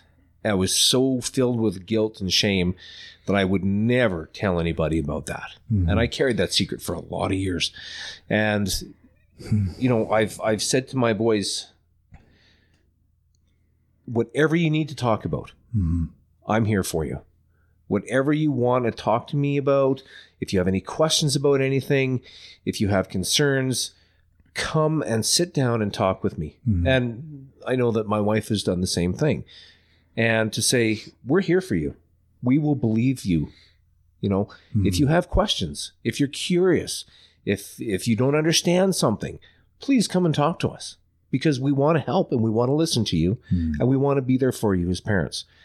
You know, so our kids are facing different challenges, but I think our kids we we've learned as as time has gone on that as parents we need to sit down with our kids now and be open in conversation with them, which didn't typically happen in the past. You know, so uh, and a lot of things that that I do now that I didn't have that um, um, privilege of when I was a child was I say to my boys, and I don't care how old they get, every day, I love you and I'm proud of you. You know, two simple phrases I love you and I'm proud of you. If I say nothing else to them, and I can fucking hate them that day too. like I could literally choke the life out of both of them and bury them in the backyard. He's got the shovel and lie out back already. Yeah. But I love you and I'm proud of you. You know, and as long as they can go to bed at night knowing, you know what, my parents love me, my parents are proud of me. Hmm.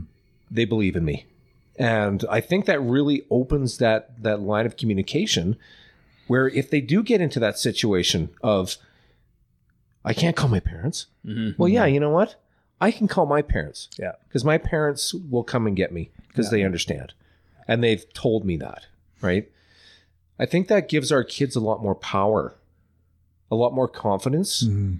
you know, and and and mm-hmm. more of an ability to come forward and say, "No, you know what? I'm not going to stand for this shit." Yeah. You know, fuck you. Over the internet or Yeah. whatever the case is, Yeah. you know. Yeah. Um, so I, yeah, it's, it's a lot worse for our kids, but I think that we're buffering it better than we have in the past. I think it's know? I, I think it's just different.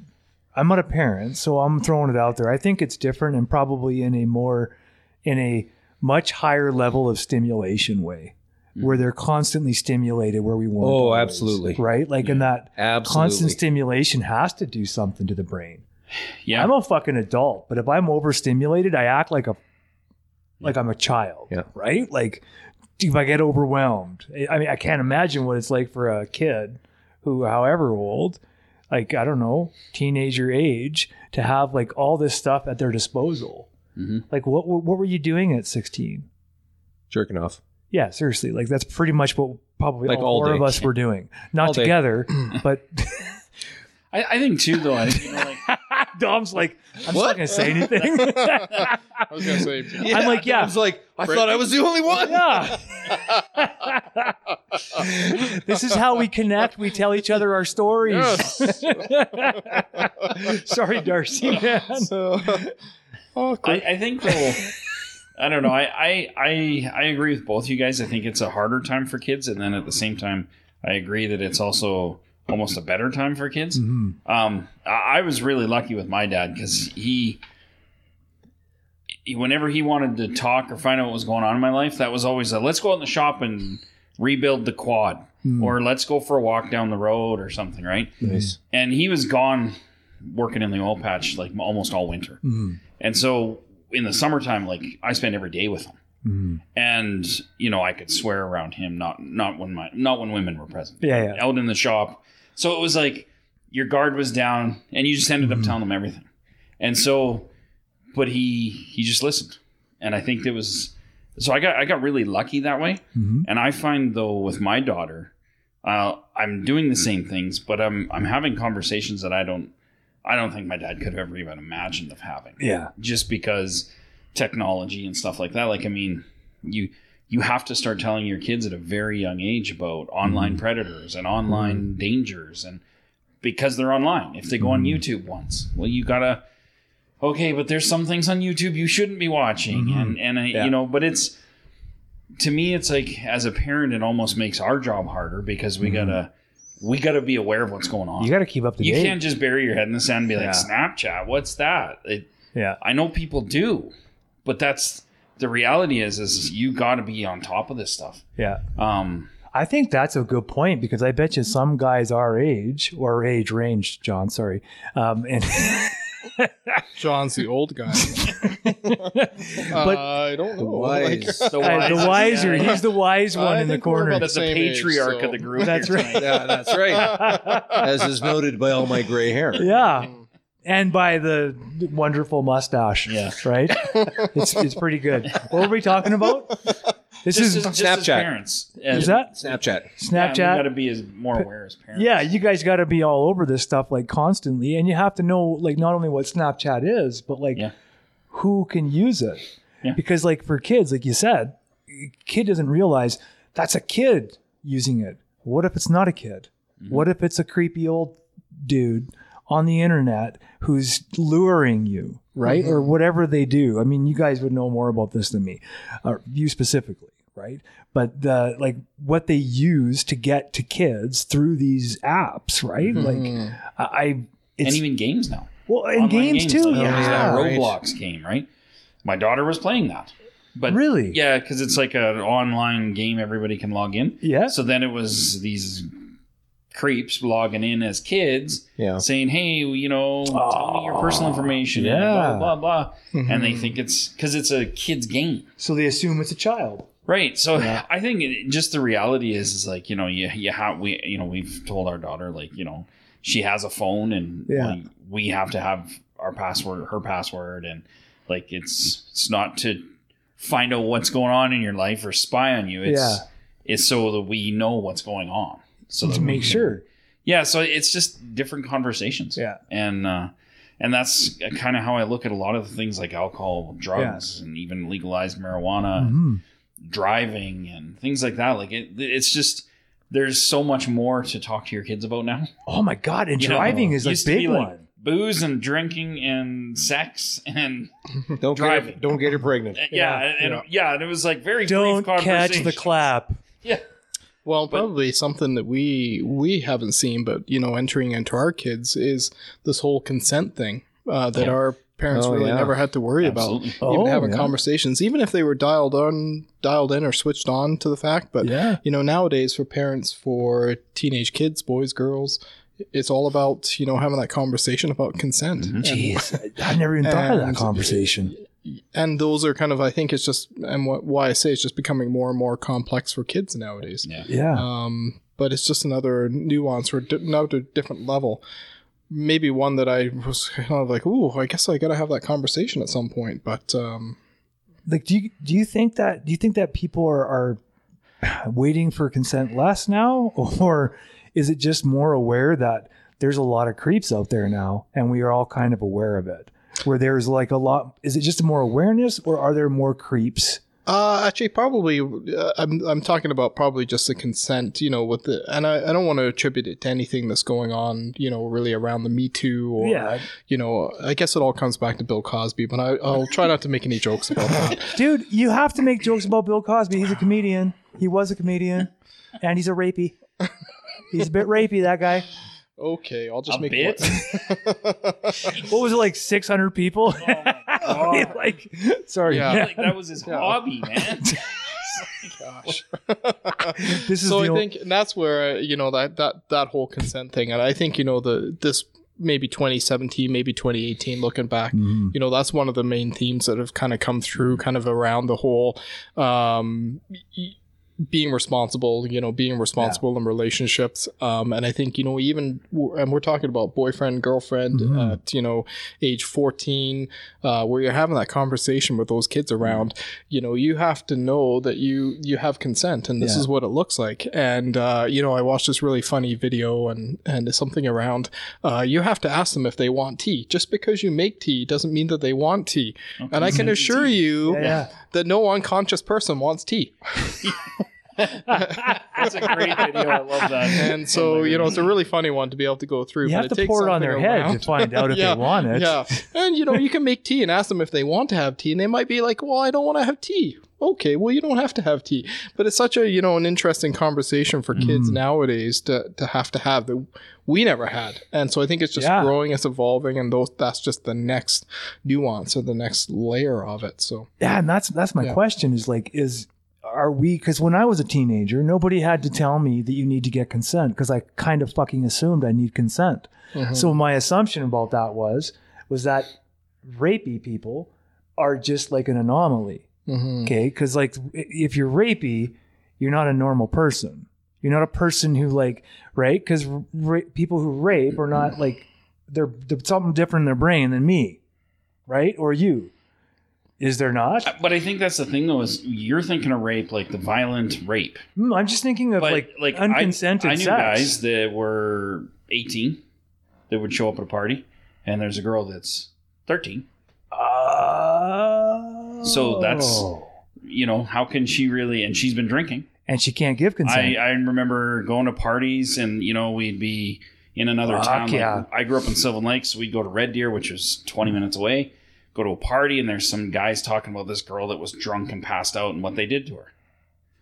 So it, See, that's me, rapey, like- though. that's very rapey. yeah, But back, but it's not the violent rape that you see on TV and publicized in movies and things like that. So people don't. they don't give it the Well, I don't even know if back then they really realized that that was even rape. yeah, You know, maybe they did, maybe they didn't. Maybe some I did. But, yeah, but there was a lot of people like, and I think that's kind of where a lot of this is going. yeah, And I mean, for me, this is like I remember what I learned at parties going when I was growing up yeah, or is exactly why my daughters had been in martial arts since she was like three. yeah, Um, and my whole focus, like your focus, is getting them to 24. My focus is is getting her through, so that if they're when she's not with her parents Mhm. or has access to teachers or can get away, what does she do? yeah. And so that it's preparing her for those situations, and that's kind of my whole focus. Yeah, So it's like, and but but really, I mean, I I remember hearing that stuff at parties. I remember hearing it all the time. yeah. See, and I don't You remember like people wouldn't say that kind of shit to me, but maybe they wouldn't say it to me because I was so overtly like anti-rapey. Do you know what I mean? Like I was Yeah, yeah. overtly against bullies and overtly, you know what I mean? Like Yeah, yeah. so maybe they just didn't talk about it. I had another friend who was in junior hockey, and I mean, the girls like it, it was as hazing and stuff like that. Like, Yeah. he was locked in a room and told to fuck those four girls until they. God, and- no and, wonder. And they wouldn't let him out until he did. No wonder, like, Like- professional athletes are so fucked, hey? Like, yeah, So I- I- seriously. I think it, these conversations are definitely needed in a Yeah. lot of ways. But um, know, but again, I mean, y- y- you know, you can talk to them, but I think there's a lot of this where you have to really prepare them Yeah. for the world, well, and it's hard. I'm No, glad you guys are doing there's this. so much desensitization that's occurred, right? Yeah. I mean, if you look at what it was like when we were teenagers, uh, you know, maybe you got your hands on the copy of Penthouse or whatever it was, Yeah. right? And back then, that was a big deal. Oh yeah, Right? Holy Yeah, yeah. shit! Like naked girls, naked girls. now, at your fingertips. 11 or 12 years old, they can go on the internet and see the most disgusting, de- depraving acts that Absolutely. th- th- I can't even imagine wrapping my mind around. And these kids are doing it. Or, or not hmm. doing it, sorry, they're, they're viewing it Yeah. and thinking, well, okay, well, this must be normal. I guess this is the way people do it. Yeah, So when I finish 100%. punching you in the face, I'm going to piss on you, and Yeah. then I'm going to choke you a little bit. because that's what I think everybody's doing these days. Yeah. It's what all the kids are doing, right? Without having that guidance to say, hey, hey, hey, do not, Yeah. do not treat anybody like that. Yeah. You know, uh, uh, as a parent of two boys, I mean, it is my responsibility because I'm not raising boys, I'm raising young men to say, you need to be showing, well, everybody, but in particular, if you're involved with a female, the utmost respect Mhm. and treat that person very well. Yeah. You know, be a gentleman Yeah. is what it boils down to. Be a gentleman. Yeah. Which means treating people with respect and not doing things like when you know that in your mind and that little flag goes up going, ooh, uh, maybe I shouldn't do this. Then don't do it. Yeah, absolutely. You know? Yeah. It's yeah, it's it's it's an interesting uh time for kids these days, you know, getting back to that uh Yeah. the the technology and all this stuff and it's scary. It's really scary what what these kids have access to now that we never we never had access to. Mhm. Freaks me out actually. Well, the information is like unbelievable. What's available, like like the ability to research a subject, like I, I, I it blows me away, right? Yeah. Like it just blow because when I was a teenager, unless you had like a specific interest in something, you weren't going to go look into it because you had to read the fucking books, Need right? to go to the Go- library, get a Go book. get the encyclopedia. Yeah, you had to go get the encyclopedia, and the thing was Learn like, something new. like how heavy was an encyclopedia? And it was only half. Half the letters was like thirty pounds, right? Like, but now they can just we can pick up our phone and find out just about anything.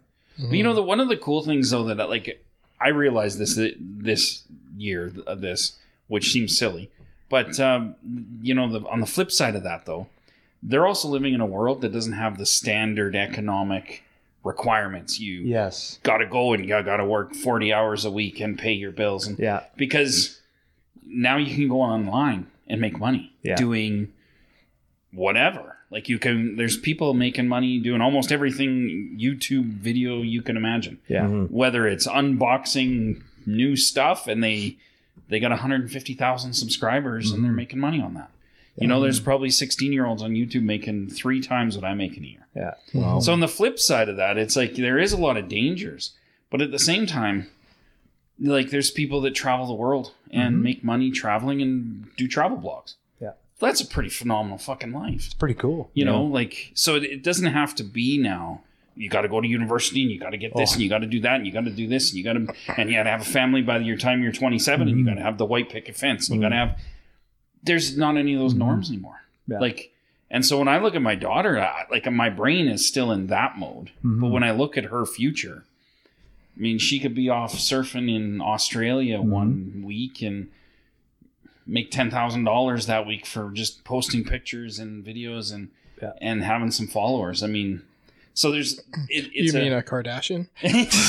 well, but the, Somewhat like a Kardashian. There's this couple who decided to Millions start a of dollars. sail thing, For sure. No. and so Yeah. they just post videos of sailing. hmm and Yeah. they've got a like a Patreon account, and people pay you know five bucks a month to go watch their videos of them going sailing in different parts of the world. yeah. 100%. Well, that's a pretty good life. It's not bad. So really, it's like there is a lot of negatives, but there is actually positives. Again, going back to that, you know, you look for the negative; it's there for sure. There's a dark side to the internet. Of course. But there's also that positive side where you know, you block that shit out and you just go and start living your life. And Yeah. I don't know if it's because people want to live vicariously through someone else, but Oftentimes. but I think watching people live a life of of fun and adventure, hmm I, I think people like that, and people pay for it. And I so I, I just think there's a lot of opportunities as well. that Well, come there's with this, wait, right? there's there's new opportunities that weren't there before, absolutely, and as Yeah. the as the economic climate changes, we have to look in new directions, right? Yeah. Like, I, I understand that for the longest time, hemp has been against the law and all that shit too down in the states, but they just made it legal to grow hemp down there because they're going to start making hemp. Like, there's so many things you can make with hemp Mhm. that we are taking all these trees down And so, what was the time frame between hemp, a hemp plant, and a tree? Like, hemp is like three months, Yeah, it's months to years, right? twenty And- years to three Yeah, months. and you can reharvest hemp like pretty much all the time, right? Yeah. And so I, I didn't know anything about that shit. But when the legalization of pot happens, like here, but also down in like California and all these different places, then you can start actually doing some research on it, right? Yeah. And that was, I think, the biggest thing with the any kind of drug legalization or decriminalization is education. Like, Yeah. and we have the access to that now. So I just went and I peed. I had a pee that was about three peas long. So what I'm assuming is that we've been here for a long time talking. You guys have anything else you want to talk about, or do you have to pee as well? Pee? Uh, I'm good. You're good. Pee. Well, I'm old, so I always have to pee. So you Um, but yeah. right on. So I'll why don't we? I'll just wish you guys a happy New Year and thank you guys for coming. Thanks a lot for coming. Yeah. I'm so glad to have you here. Same. Thanks for Happy having New us Year, on. you guys, Yeah, and Yeah, uh, cheers. everyone else. Yeah. yeah, it was a great conversation. Right on. Thanks. hmm We would like to remind you that the opinions shared are those of the individuals and not representative of Freedom's Path Recovery Society or any other affiliation we may share with organizations or individuals. Thank you, Wild Rose United Church, for your open hearted giving of, to the community at large in a multitude of ways. You have graciously provided space and love for us to work within, and we cannot thank the staff, volunteers, and members of the church enough for all that they do each and every day. Thank you again, Darcy Robinson. As usual, your work is incredible. Thanks for donating it to us. I am not here without each of our board of directors Trent Baker, Todd Deere, Christine Pimiskern, Heather Morageau, Wayne Lurie, and John James. To all of the individuals who graciously donate their money and time to helping Freedom's Path become a society and now a charity, thank you. Who is Freedom's Path? We work directly with individuals and families struggling and suffering from, with addiction of all types, mental illness, codependency, and a multitude of difficulties humans bring forward as they attempt to make life altering changes. If you are interested in attending our upcoming or future groups, being a guest on the podcast, or looking to make a donation or help in some other way, please contact us through our website, www.freedomspathrecoverysociety.ca, or find us on Facebook at Freedom's Path Recovery Society. If you are close to giving up, regardless of what your difficulty might be, please reach out to someone. You can always give up tomorrow, or maybe you won't have to. To anyone listening, imagine that your voice might be the only one someone hears inside their darkness. What is it you would like to say? As for me, I'm David Lurie, and I wish you all the best, wherever you are. Be safe and try to have some fun, because our time here is quite limited after all.